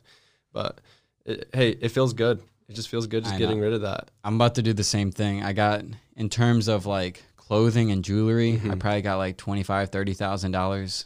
Fucking what so a waste crazy, of money, and yeah. and that's after selling like twenty thousand worth. Yeah, so yeah, it's it, hey. You got to live and learn, you know? Yeah, I never had it growing up. Now I know yeah. what it feels like. Now I know it's You know it feels the it. same. You know it feels yeah. exactly the same. Well, no, I wouldn't say the material's a little better. Yeah, yeah, the, the, the, the stitching the quality same. is a little bit better. Yeah. yeah, like I remember I got this when I saw Floyd Mayweather wear it. Do you ever see that picture yeah, yeah, of Floyd? Yeah, I, I saw you, you posted that picture. It was crazy. Yeah, yeah. that's exactly when I bought it. But nice. it's just uh, mostly a waste of money for sure. Because what's really wild to me is right before this quarantine happened, I was thinking about buying, you know, like an iced out uh, A P. Oh, yeah. It was like thirty-five thousand dollars, thirty thousand dollars. And I thought about it. I'm like, you know, what's, what's really ironic is like an Apple Watch is three hundred dollars mm-hmm. and this is thirty thousand dollars. So for one hundred times more, you pay for a watch that does n- not, not even yeah. a small percentage yeah. of what this watch does. Yeah. Not even a small percentage, like maybe zero point one percent accounts for the time telling. Mm-hmm. Doesn't do ninety-nine point nine percent of what the Apple Watch does. I can't even read it with all the with all the diamonds. Ex- yeah, you can't even read yeah. it. Yeah, it's too I, shiny. Yeah, there's like obviously in society, I feel like if you reach that point, uh, you buy that when it means nothing to you. Like yeah. when when thirty grand is just like a drop in the bucket, like dropping a penny, like that's yeah. when you buy an ice out A P. At least in my in my opinion, right? Like on the come up, obviously with being an influencer and stuff, it helps having the flashy items. Right. Yeah, if you're using for marketing purposes or whatever it is, you know, I totally get it. Uh, but you know, I personally, I'm like, I'm not attached to that. Like, that's not what drives me. Yeah. Um, well, you know, what what Luca does actually is he uh, kind of like your boy P J. He's uh, you know, he hacks yeah. watches too.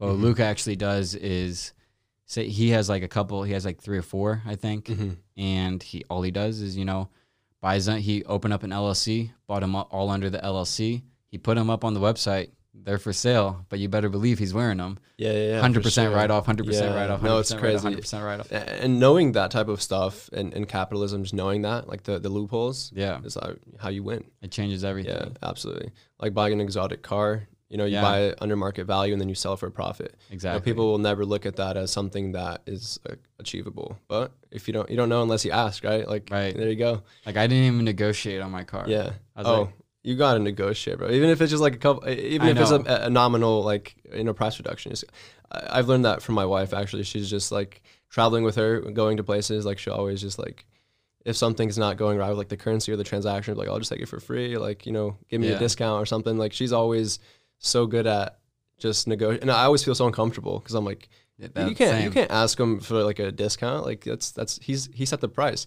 But then again, like in Bali, everything's, everything's negotiable. negotiable. Yeah, like you go there and you don't pay full price for anything. Yeah. But then again, you understand like what you're what you're buying or like what you're giving them in the sense of what they earn on a daily like basis. Like the average wage, there's like three dollars a day or something really Jeez. crazy. So coming there with U S dollars, like you know, three bucks, you don't doesn't mean it's like a you know doesn't mean anything to you. Yeah. So. Um, it's just crazy, like the perspective over there. But yeah, the negotiating is something that you need to get good at. Well, just in life. Look, looking back, well, the one reason I didn't negotiate is because the I can like it, I deeply researched them all. Mm-hmm. All of the I eights at the time were about seventy-five thousand, and they all had over twenty thousand miles. But this one, not only was it blue, which is a much rarer color, beautiful color, but it was eight thousand miles less for the same price. Yeah, and then I think he did this on purpose. But he pulled up the Kelly Blue Book before I got there and just left it on his screen, didn't even address it. And the Kelly Blue Book was saying eighty thousand. Nice. So maybe he manipulated it there. Yeah. But I think I say this, I reiterate this a lot just because I don't want the people to make the same mistake as me. Don't buy the car in cash. Yeah. Do not buy the car in cash. Finance that fucker. Uh, I mean, you can get so much, you can get a, a good return with any cash investment, like yeah. much, and, much higher than a depreciating asset. And if you tell them you're buying in cash, you would think they're, they'd be more willing to negotiate. It's the opposite because they make most of their money on the finance. Mm-hmm. You got, you got to give them the, even if you're paying in cash, you got to give them the illusion that you're going to finance or just say, you yeah. don't want to say what you're going to pay yet. You live and learn though. Yeah. I mean, now you have that knowledge and, uh, yeah, the one, I'll buy a Lambo one day, but I'm going to definitely do it uh, hacking. Not a car, car hacking, yeah. yeah. That's just, yeah, I don't even think very many people are aware that that exists. Mm-hmm. That type of, and I guess it's the same way, like not many people know you can negotiate rent off of a, a lease. Right. You know, like the, it's just the same concept. Yeah. Just being shrewd and just sticking to it. And, and then if it happens, it happens. If not, then on to the next one. Supply and demand, yeah, fuckers. Absolutely. Yeah, someone's going to want to move that Porsche one day for, yeah. for like below market value, yeah. so. It's crazy. I've been honestly thinking about the Rolls Royce. Yeah. In terms of branding, mm-hmm. wrap that fucker in bright, uh, bright blue, satin blue, just like the I eight. Yeah. Hard to miss for sure. Yeah, definitely. It's crazy. Um, yeah. I mean, I guess for me, I want a yacht one day. I want, yeah. I want a big one hundred million dollar yacht. So in order for me to get there, I'll have to make some sacrifices on the way up. Definitely. So uh, it just, yeah, let's just see what happens in the next few years. I think what, what the changes that have already been done, like the, the ripple effect of that is going to be insane to watch develop as time goes on. Yeah. So I'm grateful that I have income coming in on my own account versus other people who are like laid off right now and stuff like that. It's right. just, it's, it's insane. Just going nuts. Yeah, absolutely. Yeah. I, I kind of like at first I was thinking, I was like, dude, people are probably going to start like looting and like pillaging if they can't afford to eat. Yeah. But that's why the government did, you know, provide that stimulus package. And now another one.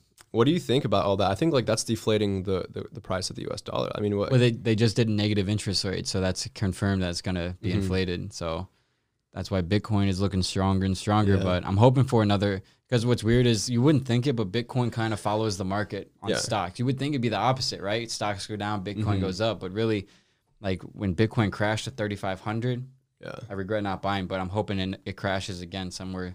Coming up soon. If we see a second quarantine, mm-hmm. shit's gonna hit the yeah, fan. No, absolutely. I, I heard an economist saying like, if this is a three month, uh, you know, ordeal, three month quarantine, then we're gonna see a V-shaped recovery. We're gonna we're gonna get back to normal. But if this is a year long quarantine, then you better you better expect that things are not gonna look good at all long term. Especially with the winter coming up. Because yeah. if you look at the graph of the nineteen eighteen flu, the first wave went like this, bloop, mm-hmm. and then it went like this, and then once winter hit.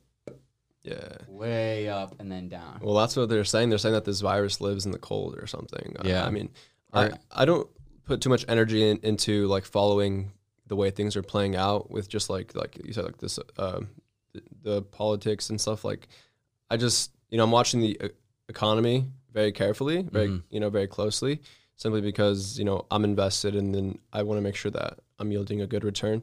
Um, but if this does go into like a year, and if this goes into or the next war, winter or a Chinese war, yeah, I mean, ooh, that would be it could easily it happen. Would change it would change our lives forever. It already and has. I, I know a lot of yeah, a lot of these uh, these young I guess influencers online, like they've already been impacted quite a bit.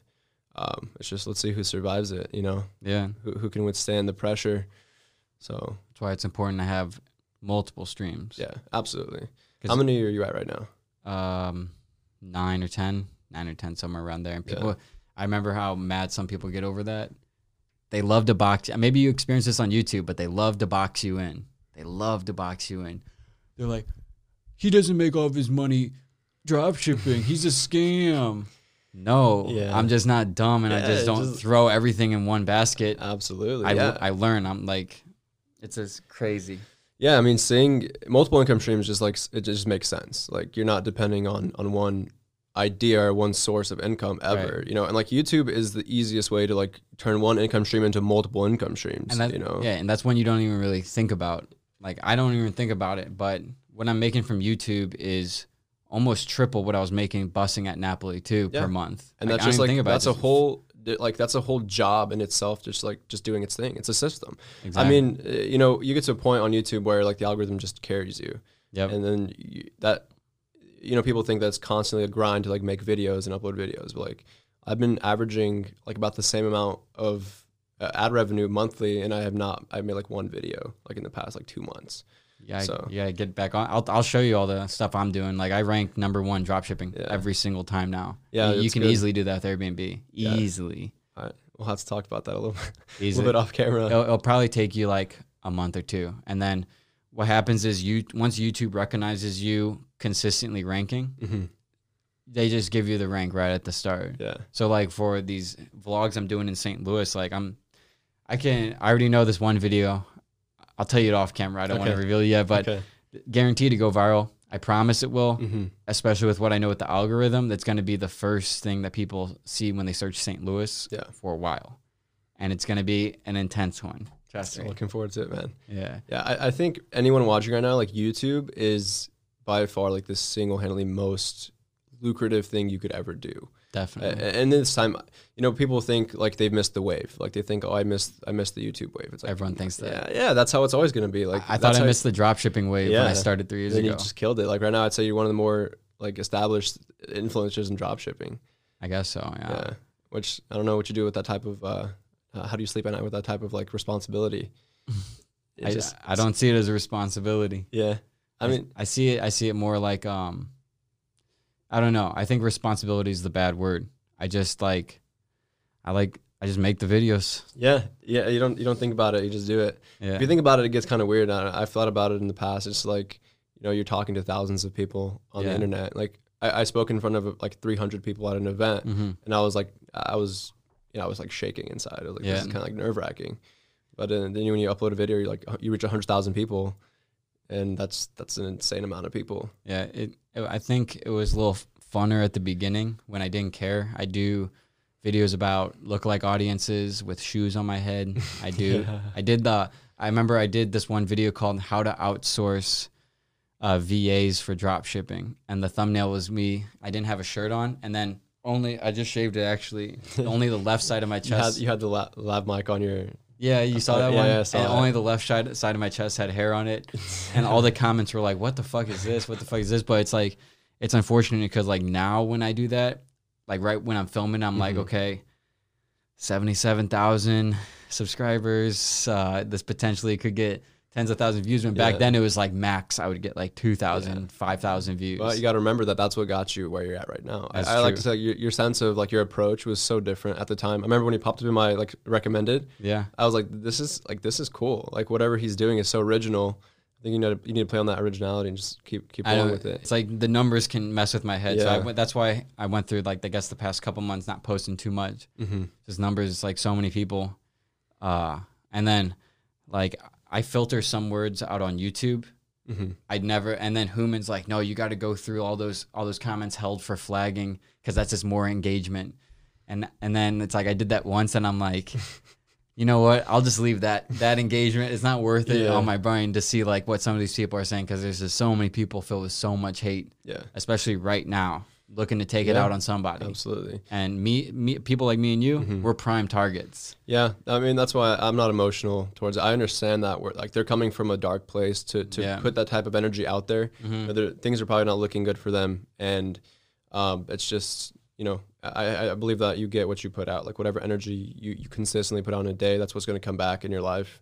Mm-hmm. And you know, that's unfortunate that the, these people just, need, they need to learn that lesson. Yeah. You know, and I, I think once you learn that, then things are just going to be a lot better. one hundred percent. Yeah. I like when when I had the I eight, I felt embarrassed a couple times, you know, especially like Like even like pulling up to a stoplight mm-hmm. and there's like a homeless guy there. Like yeah. I feel embarrassed as shit right now. You know, I'm embarrassed. And last night I drove through Taco Bell, like a rare Taco Bell occasion. Mm-hmm. And I have the Camry now. And when I pulled up, I was just having this conversation with this lady.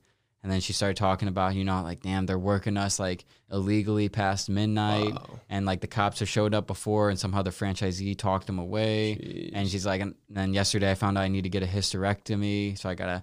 You know, I gotta, I can need as many hours as possible because mm-hmm. I need to like work so I can afford the surgery I need in a month. And if I was in an I eight, I would feel just so bad. Yeah, yeah. I, I kind of understand that. Yeah. You know, it's just, yeah. Don't let it, don't let it uh, take too much out of you though. I guess just keep focusing on your creativity. And like, I think the hardest thing to do in our generation is to be creative because, yeah. you know, everyone just likes to, to copy and, and like, and you get bashed if you're yeah. originally creative. Yeah, yeah. And then and obviously, like you said, like people take the wave. Like they'll they'll see you like winning or like having success with that certain thing, and then they'll come along and, you know, they'll try to do like word for word, like what you're saying or like what you're yeah. doing. And then, uh, you know, I don't know. It's just being creative is where it's at. Just I, yeah. because I just don't understand. I've never been the type of person to see someone doing something and be like, oh, I want to do it that exact way. Or yeah. like people are copying my tweets nowadays. Like people I'm actually like... I know personally are just copying my tweets, thinking I won't see it. It's like, how do you feel about that? Like, well, how does that like make you feel? Even though like you should, probably shouldn't address it. You know? Oh, I don't address it. You yeah. know, I just I just unfollow them. You know, mm-hmm. I'm just like whatever. I, I could care less. But it's just it blows my mind that people actually think like that's how they're gonna get ahead of life. Like, yeah. I know there's one specific person who I think is very Jesus, who I think is very lost in. What they, they they have some success in their business, but I think they're very lost in who they actually are because they're only doing the viral stuff. Only mm-hmm. like every single song posted on the story is Meg Thee Stallion Savage or like those viral TikTok yeah, songs. The songs are not that good. Exactly. Like, not like, good at all, yeah. but just because it's viral, I'm going to mm-hmm. post it. And then like uh, this is going viral. Uh, I'm going to make a video. Uh, it's like it says jumping, jumping, mm-hmm. jumping mm-hmm. when it's it's like I'd rather be the one creating the wave and have people surf it than Absolutely. be one of the surfers. I'm. It's like, that's why I have a trouble with going to concerts. It's like something about like a concert. I, I just, I don't want to be part of the crowd. Yeah. I want to be the guy controlling Performing, the crowd yeah. and anything. Same yeah. thing with like working a job. Like I, I didn't want to be the one working for the wage. I want to be the one creating that system so people yeah. can work in it. I mean, it just, it translates over to, I, I think it's just like a direct correlation mm-hmm. to like what you achieve. So, you know, the Airbnb thing for me, like it was just like, creative because I knew nobody was doing it. So I was like, I, I don't have a lot to look at in the sense of like, I, these ideas that'll come for these, like these videos I'm going to make, they're going to be original and I, I can just, you know, play on that really hard. And it's proved to be the best decision I've ever made, I guess, financially. Um, just yeah. right now, I mean, I'm, I'm just chilling. Like I don't do anything in the sense of like, you know, a turnover, like work. I just, you know, communicate with guests and then the money's coming in. Exactly. And, and other people are like, you know, they're, they're sustaining themselves off of like, you know, that money that can pay out, like, you know, I guess paying out for a lawn service or paying out for like right. a, a cleaning service, like you're giving other people jobs and like you're, you're, you're contributing yeah. to the economy. That's why, dude, I saw the cringiest tweet the other day. It goes, billionaires have no value in life and they give no purpose to anybody but themselves. And I go, do you really think they got there by, they just made a couple billion by not contributing to the economy, by not giving people jobs, by not doing anything. No. It's like, oh yeah, I'm sure Steve Jobs did nothing for the world. A billionaire, yeah. you know? I, I want to say that I think people who take away their sense of self, like if, if, if I'm going to be doing something for me, that's not going to last very long. That's going to last maybe five years and then I'll be unfulfilled or, or whatever. It's going to fail. Like you're just gearing yourself for, uh, you're setting yourself up for failure. But like if you do something and your purpose is to help others and it's just like you have no ego, you have no ill intentions, uh, then that idea can survive and it could live longer than you. Yeah. And, and so that's kind of what, you know, I'm working towards right now is just building something that's going to be there. And, and it's like the word, uh, the, the personal brand, it, it's called Sleepover. So like that name is already in everyone's vocabulary. Oh, oh wow. And and that's the... So that's your Airbnb account. Yeah, that's, that's, yeah, that's the account. Like when people are booking, they're booking with, with like a sleepover property. That's awesome. So like, that is like the word Apple. Apple is in everyone's vocabulary. And now, you know, the, the, the brand Apple, they just, you know, they, they put a product in front of that word. So when you think yeah. of Apple, you think of Steve Jobs, you think of the legacy of the iPhone, um, like the personal computer. Like that's the same thing that, you know, it is achievable if you set up uh, I guess the systems and the protocols right away from the beginning. Like you have, you can reach that level of, I guess, success, if yeah. you want to call it. And, and for me, it's not like, a, I don't want to be a billionaire just because like, I want to say I'm a billionaire. Like that would not be fulfilling. Like I've already found my sense of fulfillment, and that's building a system that helps others. And like, it just, it, you're watching it grow. It's like your baby. Yeah. You know, it's just like, you've, you've done this thing, it's your idea, and, and now you're just playing on it, and you, you continue putting energy there, and it just grows. And that's exactly what I've experienced by just scaling, by, you know, stepping up to the plate and, and acquiring more risk and, and taking on more leases. Just like, it doesn't feel like it's risk because it's my purpose. Like I know that this is the idea that can take me to whatever it is I wanted to do as a kid. Like I, I always knew I was like, I want to be a C E O. I, I was, I, I said that even as like a little kid, like washing dishes at awesome. home, like I want to be a C E O. And then I remember going to like, I, I was in, I went to Ash Grove. Uh, it's, it's like a small farm town outside of Springfield. So like I graduated with thirty students in my, in my graduating class. Wow. So my, my high school experience was like bizarre. It was very weird. I moved from like the, the city to the countryside, and, you know, just that, that I didn't really, I guess, adapt into that like environment very well. Yeah. And I told my personal finance teacher I wanted to be a C E O, and she's like, what do you want to be? Like, you know, choose a career. And she told me, she was like, choose something more realistic that like earns like forty thousand a year. Uh, and yeah, I know. I was just like, I was like, what? I, I got so mad. I was like, what, why would you tell me like to, to try for less in life? Like if my heart wants to do something like that's, that's grand and that's big, why would you tell me that I couldn't do that? Or like, I shouldn't do that, and, and strive for something more realistic. Like what, what is real at that point? You know, it's, yeah. like, it's what you make it. It's what, what's, what's in your thoughts. I guess, uh, she only knows what she's experienced. Yeah. It's, that's teaching though. Yeah. Like, you know, the education system and information, the way it's been pr- uh, passed down with like with schools, it's just so slow. Mm-hmm. And, you know, I think YouTube is just such a powerful thing because anybody can become like an educator on YouTube and, yeah. and, and make probably more money than they would if they were teaching for a full-time you know, salary as a teacher at, at a school or something. Easily. So I, back to that manifestation thing. I, I just remembered something when I was, uh, I would say, about three years ago is when I started getting into e-commerce three years ago today, but I was mm-hmm. into S M M A and all this. I just moved into a house up the street that my friend Jesse built, and it was a really nice house. Like he works for Boeing, so he built this house, whatever. Mm-hmm. And I had my class reunion uh, from grade school. I think like twenty people showed up, and I remember they kept saying like, oh, Scott, you live here. What do you do? Like, what do you do? And the way I answered it was, oh, I do e-commerce. Not that I'm like, I'm a buster at this point. Mm-hmm. I haven't even launched a drop shipping store. All I'm doing is like messing around with e-commerce. But mm-hmm. they said, what do you do? I'm not lying, yeah. but I do e-commerce. Yeah. But it was that, that implant um, implementation of, of that thought mm-hmm. of I do e-commerce and live here. Ironically, like I was doing e-commerce and now I'm living in the Hollywood yeah, Hills or whatever. But my friend kept going like, no, he, his friend Jesse built it. it it's not his. And I go, yeah, I know, but I, I live here, you know? All this, and he kept saying that he's like, no, like that, and but he didn't, he didn't really understand what I was doing yeah. to my own mind. Yeah. I was that was a direct visualization that ended up becoming your reality. Extremely true. Yeah. yeah, and that's the power. That's I experienced the exact same thing uh, when I was in Costa Rica. Um, I, you know, I wrote down my my five year plan, I guess, because I was like, I felt so inspired. I felt so like re- rejuvenated, just going out and experiencing these different cultures, these different places on Earth. Like the energy is so crazy there, and that like got me like really motivated to come back and like do something. And, like this idea that I, I had out there was to build this billion dollar enterprise, like this billion dollar household name of, of like what hospitality could be. And it's, it's happening. Like it's, it's just, it, yeah. it, it happened. So it was so aligned, like just like the thought came to me, and everything that I've, I, I've wanted to do towards this is it's like, it, it's happened. And, you know, I'm so grateful for that. And it's just so, if people understand that, like what you do with your thoughts directly correlates to how you live every single day of your life. Yeah, it's not it's not thinking how to do it. It's not thinking when to do it. It's not thinking what to do. It's thinking that it will be. Yeah, exactly. It'll it'll just happen. And that's kind of how uh, I went. I met my wife. Um, how you know, did you meet her? I saw her, I saw her on my Discover page on Instagram when I was like uh, uh, I was like twenty, uh, I think.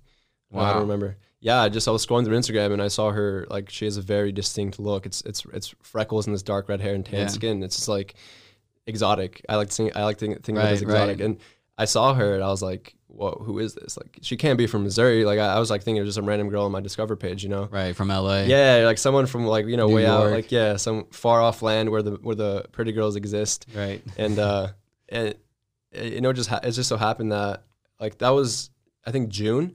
And like that fall, my cousin uh, posted a picture of me on his Snapchat story. And I was, you know, it was just him and it, it was just the two of us in my, in my Jeep. And then she swiped up on it.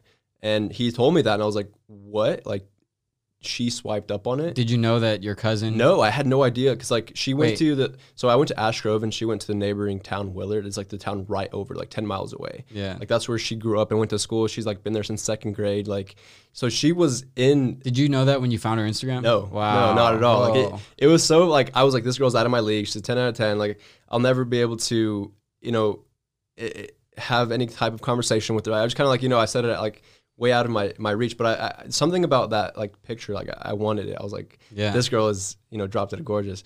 And when I when I guess that day, like my whole life changed after that day. Like I was like, my confidence levels like went through the roof. I was just like a new man. I was like, wow, like if, if that type of female is attracted to me, then you know I must you know I must have something that a, a woman wants, right? Because like prior right. to that, I had you know I grew up very sheltered. I had no experience with girls. Like I didn't kiss a girl until I was a senior in high school. Yeah. So like that whole part of my life was very like, it was a big question mark. Like yeah. I, I had no game or whatever you'd call it. Like, uh, but it's cool. We just, we just ended up hanging out, and then I was just myself. Like I just, I was original. I didn't try to like be somebody I wasn't. Yeah. And we just got really close, and she's like the smartest, most beautiful human that I know. So I love it. Yeah. It's crazy. Cause like, I personally don't know like many people who can say that they're happily like in a relationship, or like they have like, you know, they always seem to be arguing about this or that. It's like, uh, you know, I, we don't argue. It's just like not a thing. Like I, there's nothing to argue about. Like we're yeah. very, I mean, we're young, motivated people, and it's just cool to do it together. It's it's it's very powerful. That's so. I wish I would have started the podcast with this, but it's crazy. The way that you met her is crazy, mm-hmm. and then the way that I met her and you is so yeah, crazy. Yeah, I know. You kind of met me because of her. That's what I mean. Yeah, yeah. Exactly. We wouldn't be sitting here if yeah. it wasn't for me upgrading my camera. Yeah. So basically, for those of you out there, the story goes, I'm posting these YouTube videos, and this guy, Robert, keeps getting the number one comment. First comment every time, always number one comment. I'm like, oh, okay. I, got, I started, I think your profile picture was like you sitting on something glass, so I didn't yeah, really yeah. see your face too yeah. much.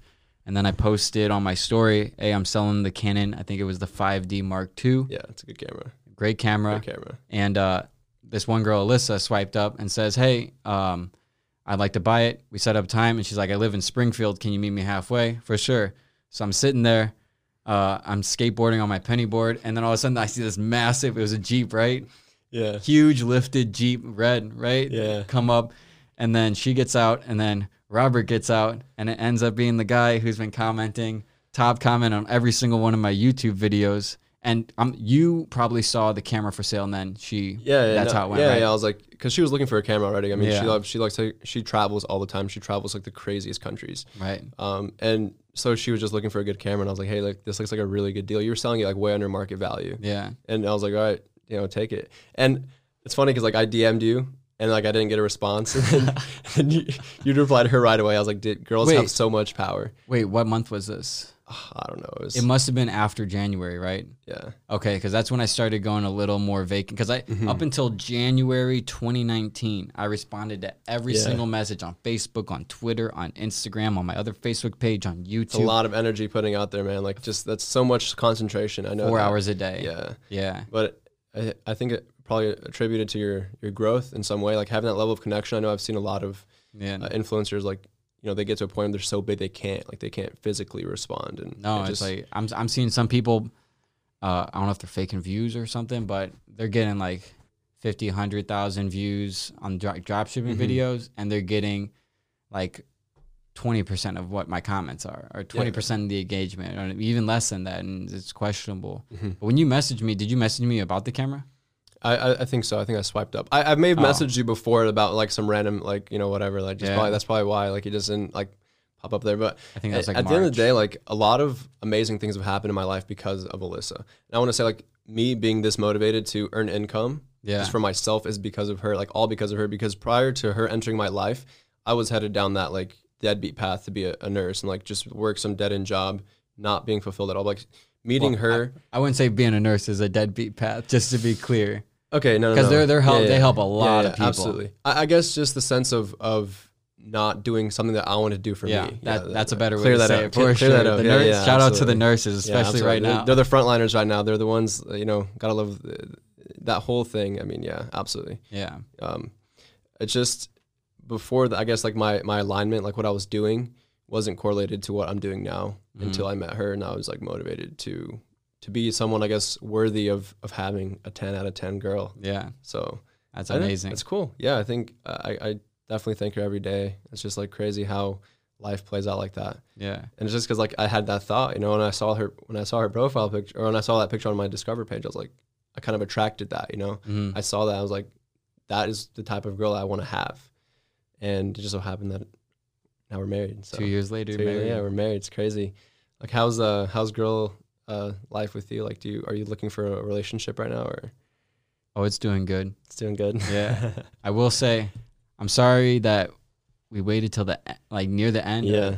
How long has it been? hour and thirty-seven. Yeah. But you're, you actually are related through marriage to, right. Through marriage to a pretty prominent YouTube dropshipper. Yeah. Absolutely. Sebastian Giorgiu. Sebastian Giorgiu. Gior- Giorgiu. Giorgiu. Giorgiu, that's, that's how you that say it. That sounds Romanian too. It's so Romanian. Oh, it is Romanian. Yeah, he's Romanian. Yeah, he's, he's straight up Romanian. What do Romanians, like, because you're you're related to him through marriage, right? Yeah. So so Romanians just yeah.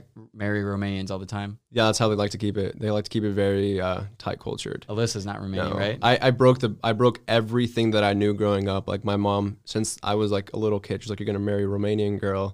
And like I broke that ice, I guess. And, yeah. and I was like, look, I'm going to do what I want in how'd, my life. How'd your family feel about that at first? At first, it was like the impossible. I I, wow. I met her and I was like, we can't be together. That's how like serious wow. it was. So we got through that. And I feel like if we can get through that, we can get through anything in this life. You Definitely. Know? So that's kind of what is going to keep us together forever. It's just yeah. overcoming anything. So they, they want to keep the pu- the blood pure. Of yeah, Romanian. It's so, uh, I don't know what it is, Eastern European. They want to keep that, I guess.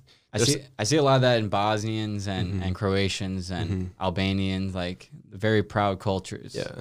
Yeah, that's what it is. But then again, we're in America. Like I'm an American citizen. Exactly. Like, yeah. What I mean, what it, this whole entire country is just a melting pot of, of cultures and yeah. and different like ethnicities and stuff. So um, yeah, Sebastian, he's he's the homie. That's crazy.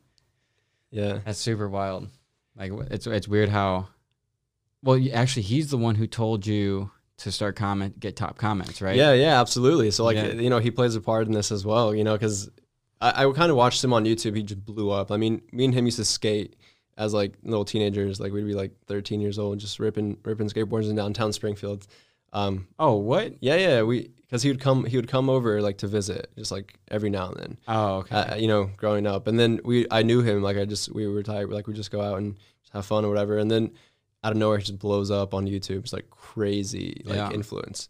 Um, and then obviously e-commerce, like that was, I guess he was like the first person I observed to be doing something against the grain. Yeah. And that's what inspired me um, to, you know, to pursue some type of online income stream. Gotcha. You know, cause right. it made back then, I, it didn't really make a lot of sense. Like, it, you know, the ideas, like you could see people talking about it, but actually having success at something like that, it seems so far-fetched, especially yeah. when you're all you know your whole life is just to go to get a college degree and get a job. Right. So it, that that did help a lot, seeing him, ex, you know, exceed past all types of, of expectations and boundaries on what you could do, like working for yourself. The idea, just like making one cent in ad revenue, to me, just it was like so exciting. Mm-hmm. So just getting that, like even making a dollar on your own with your own idea is so much more powerful than like going to work a job and then just being paid for being there, like showing up. Yeah. So. That's just, it's crazy. It's so exciting. It is.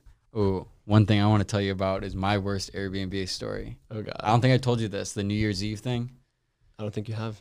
So there's a house in Fenton, you know, Fenton, right down the road. It just, Missouri, Saint Louis. A, well, Fenton specifically, damn near close to Jefferson County, okay. which is the meth capital of the world. Okay, yeah, I mean, Southwest Missouri is the same way. So, you know, it gets a little sketchy. Yeah, yeah, yeah. So... We, we were like, fuck the bars. We don't want to just go into a huge crowd. Maybe maybe we were worried about COVID even before COVID was a thing. Yeah. Intuition. So we did, ten of us decided to rent a house, ten or fifteen of us. We rented the house in Fenton, booked it. So it was what was strange was they said you get up to twenty guests, which already that's it. a lot of guests. Yeah, let's do that. I can't yeah. believe that's approved. Wow. But to book it was three hundred a night, and then the cleaning was three fifty. So the cleaning was more than just for the night, which yeah. I guess it makes sense if they're expecting yeah. twenty people. It's a lot of upkeep. So do. we booked it, I think, two days in advance, and then we get there. I messaged the lady a while ago. She didn't respond. We get there, messaged her again. She's not responding. We're outside, and we're knocking on the door. No one's answering, and I call her. It's going to, eh, eh, eh, oh like, not even a number that works. Yeah. And so... knocking, knocking, knocking, and then I'm with my friend Logan, who you just met. He just mm-hmm. left. And I'm like, whatever, man. I'm just gonna get this refund. Let's just we'll figure something out. And he's like, no, I'm just gonna open the door. And I go, what? He's like, yeah, we paid for this, bitch. I'm gonna open the door. And oh, so gosh. he goes, he opens the like he knocks again really loud. Oh, he's like, what the hell? So he opens the door and he goes, oh, sorry. And he closes the door and he's like, uh, yeah, we're uh, we're here for the Airbnb. He's like, and the guy in there's like. I'll, well, I don't, I'm not seeing him. I just hear, oh, yeah, yeah, give me one second. And he, he closes the door. He goes, bro, there's just some guy eating, like, cereal in the dark. Like, no T V, what? no lights are on. He was just eating cereal no in the way. dark, looking straight ahead in the silence. And I'm like, well, that's weird. And he's like, yeah, give me fifteen minutes. I'll get out of here. And so we're waiting outside. And eventually he comes outside, and he's like, fuck, guys, I can't find my keys anywhere. So he loses his keys in the house. Whatever, he finally finds them and goes. So finally, we get into the house. First thing, the whole thing smells like cigarettes. Uh, the dude. trash is like half full. That's a nightmare. They have dirty like pans like on the stove that they obviously just used that morning. Wow. And then we're walking around the house. We look at all the beds. The beds weren't even made. So it's like their entire family must have woken up that morning. So what are they like just Airbnb their own house that they lived in? I I don't know. I mean, Jeez. eventually the lady got in contact with me and she says, oh, family emergency or whatever. Wow. I don't know what that is. Were so they on drugs?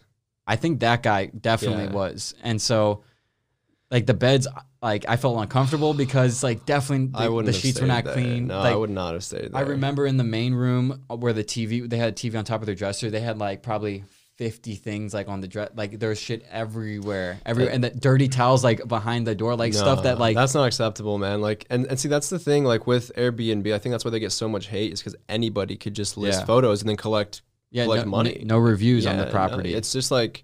It, and I know those people will be, you know, filtered out, you know, just, yeah. you know, just uh, as time Survival goes on. Yeah, exactly. Like, you can't operate a business like that. Hell no. But, dude, that's unfortunate. That'd be like a... Well, well it even goes further as... They forgot to mention that they had two cats too. Oh so imagine goodness. if like I had a massive cat allergy.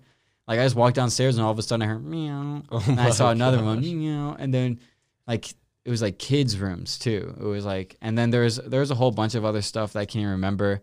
I contacted Airbnb and I got the cleaning feedback, which I think made sense. Like we we still stayed at the house, yeah, we dealt with it. But it's like it wasn't even clean for us, and it was mm. it's a three hundred fifty dollars clean fee. She's like, yeah. please don't do this. Like, uh, we really need that money. It's like you could have like at least cleaned Jeez, up before we got yeah, there a little bit. No, that's like peak. Like my my like worst case scenario is like having some type of experience where there's two people trying to check in at the same time. Obviously, it should never happen, uh, but it's like has it happened? Having multiple platforms, oh. and, and depending on like you know multiple platforms, yeah. like the the counter integration is very poorly structured.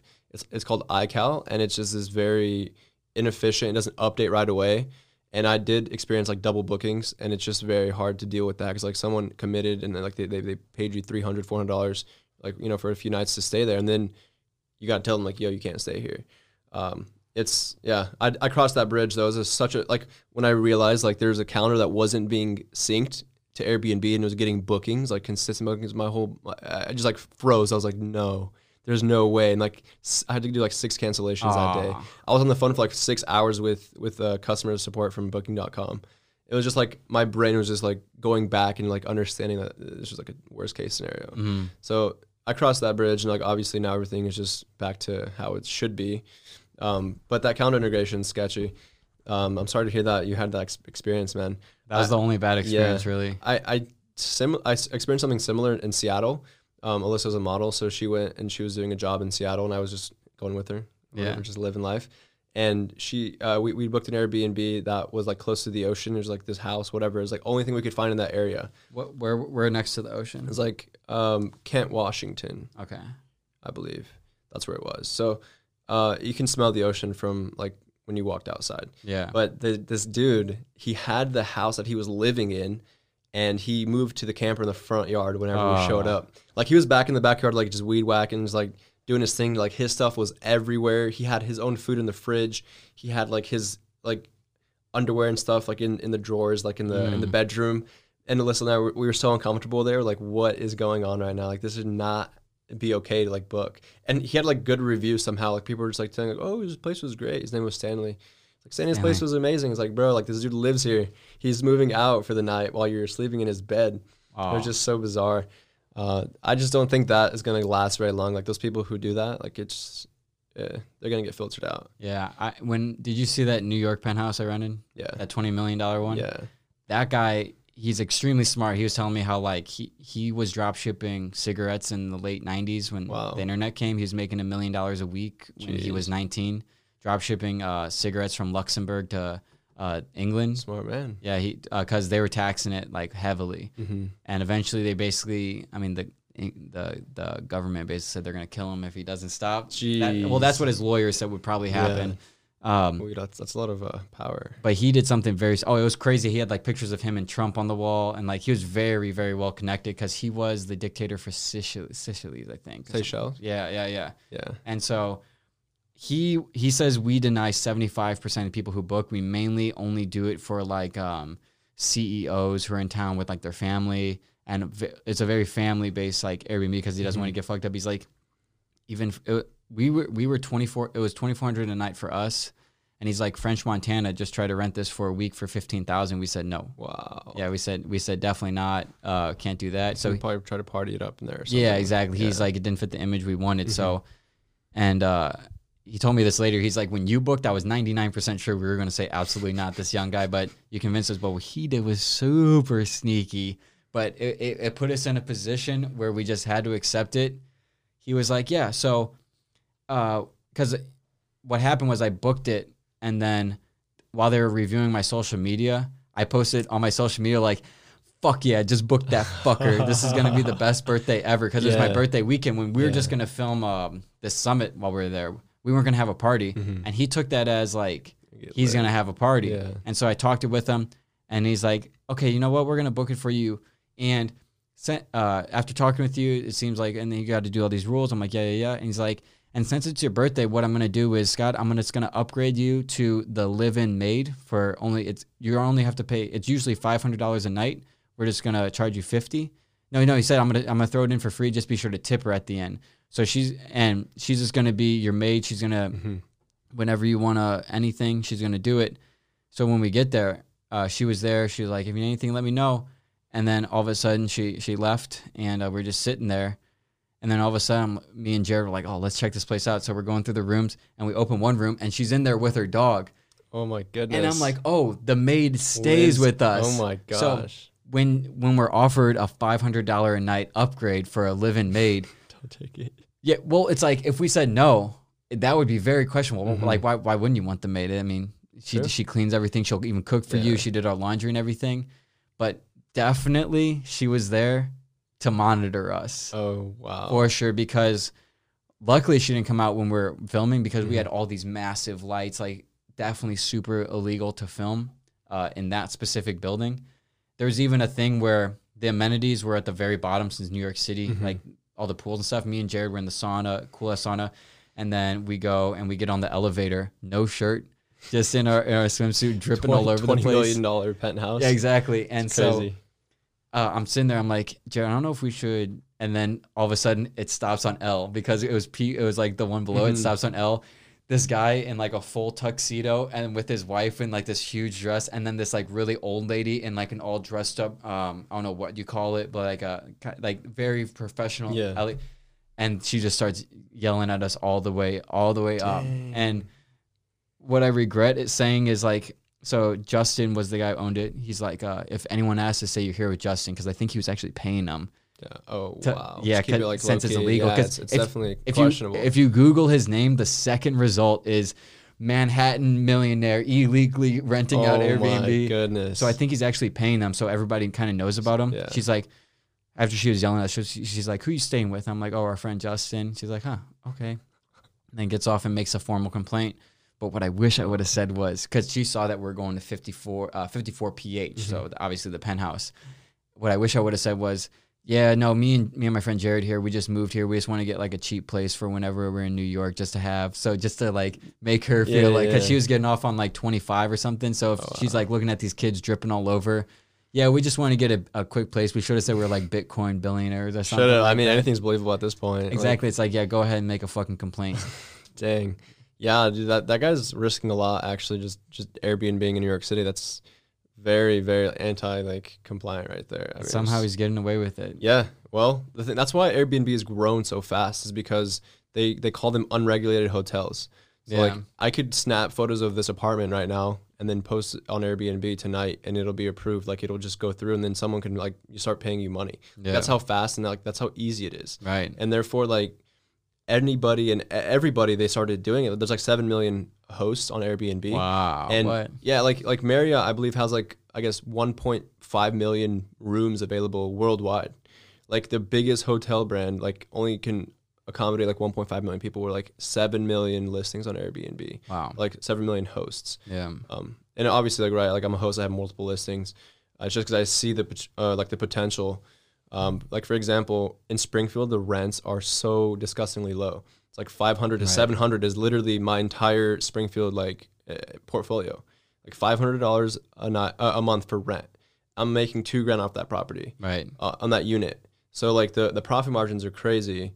As well as, you know, even right now when everyone's slashing their rates across the board on Airbnb, we have such a low like expense that it doesn't even like affect us paying off our expenses. Like, it's just like we we can operate at such a low price point.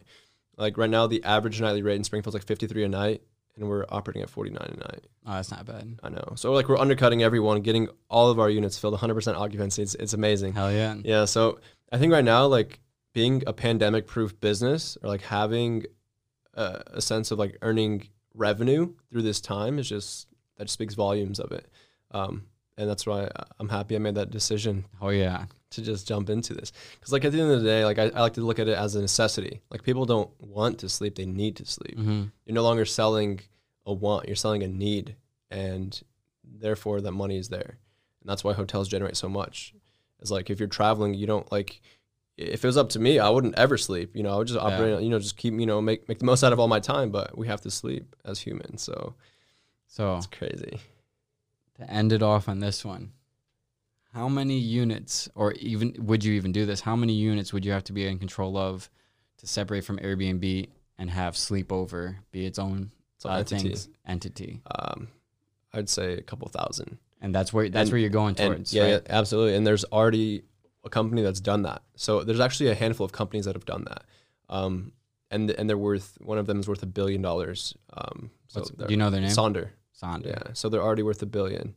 Um, and it happened in, it happened so fast. Now, do, do they own the property, or do, are no, they renting?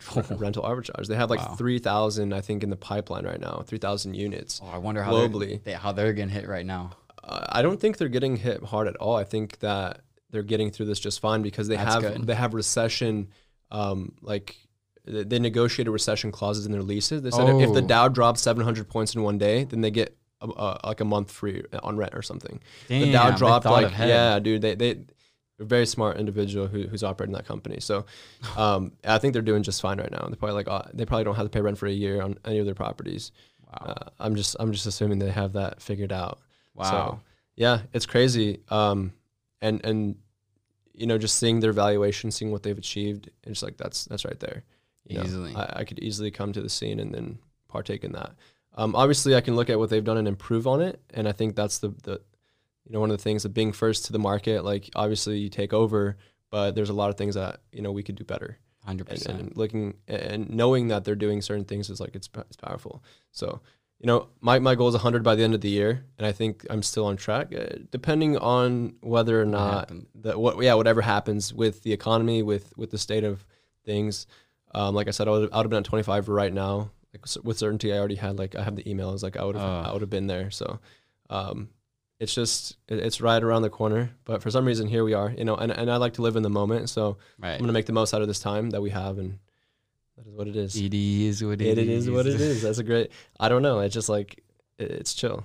I like it, I like I like to live life like that. That's the way to live life. Mm-hmm. Cause you always, you, you can always choose to look at something as a positive or a negative. And it, you think it's, it's the worst thing that could ever happen to you. But if that doesn't happen, like maybe what happens in the future, you know, it, it won't reflect, I guess. It's like the butterfly effect, you know? Yeah. You can look at it with a glass half full, with a glass half empty every time. And it's hard to do it with the glass half full. I'll tell you that much. Especially right now. Yeah. Yeah. It's hard, but you have to do it. At least I believe so. You give power to the... Mm-hmm. to which one you choose. Exactly. Well, man, it's been a pleasure. Thanks so much for driving all the way up here. Of course. Of course. That's not bad. I got the Range Rover. It goes smooth. Yeah. Yeah, get, get from point A to point B a little bit more comfortably. Definitely. Now, versus that big, that Jeep was a manual and it had thirty-five inch tires. Oh, wow. So, like, driving that thing just exhausted me. Like, I was just tired. If I drove for an hour, I would be exhausted, just shifting gears, like running that big machine.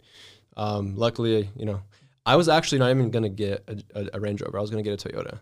Toyota what? Uh, to, a Toyota Tundra, or a Tacoma, I believe. Oh, nice. But the guy wouldn't sell it to me, and, and he wouldn't sell it to me. I was like, okay, that's interesting.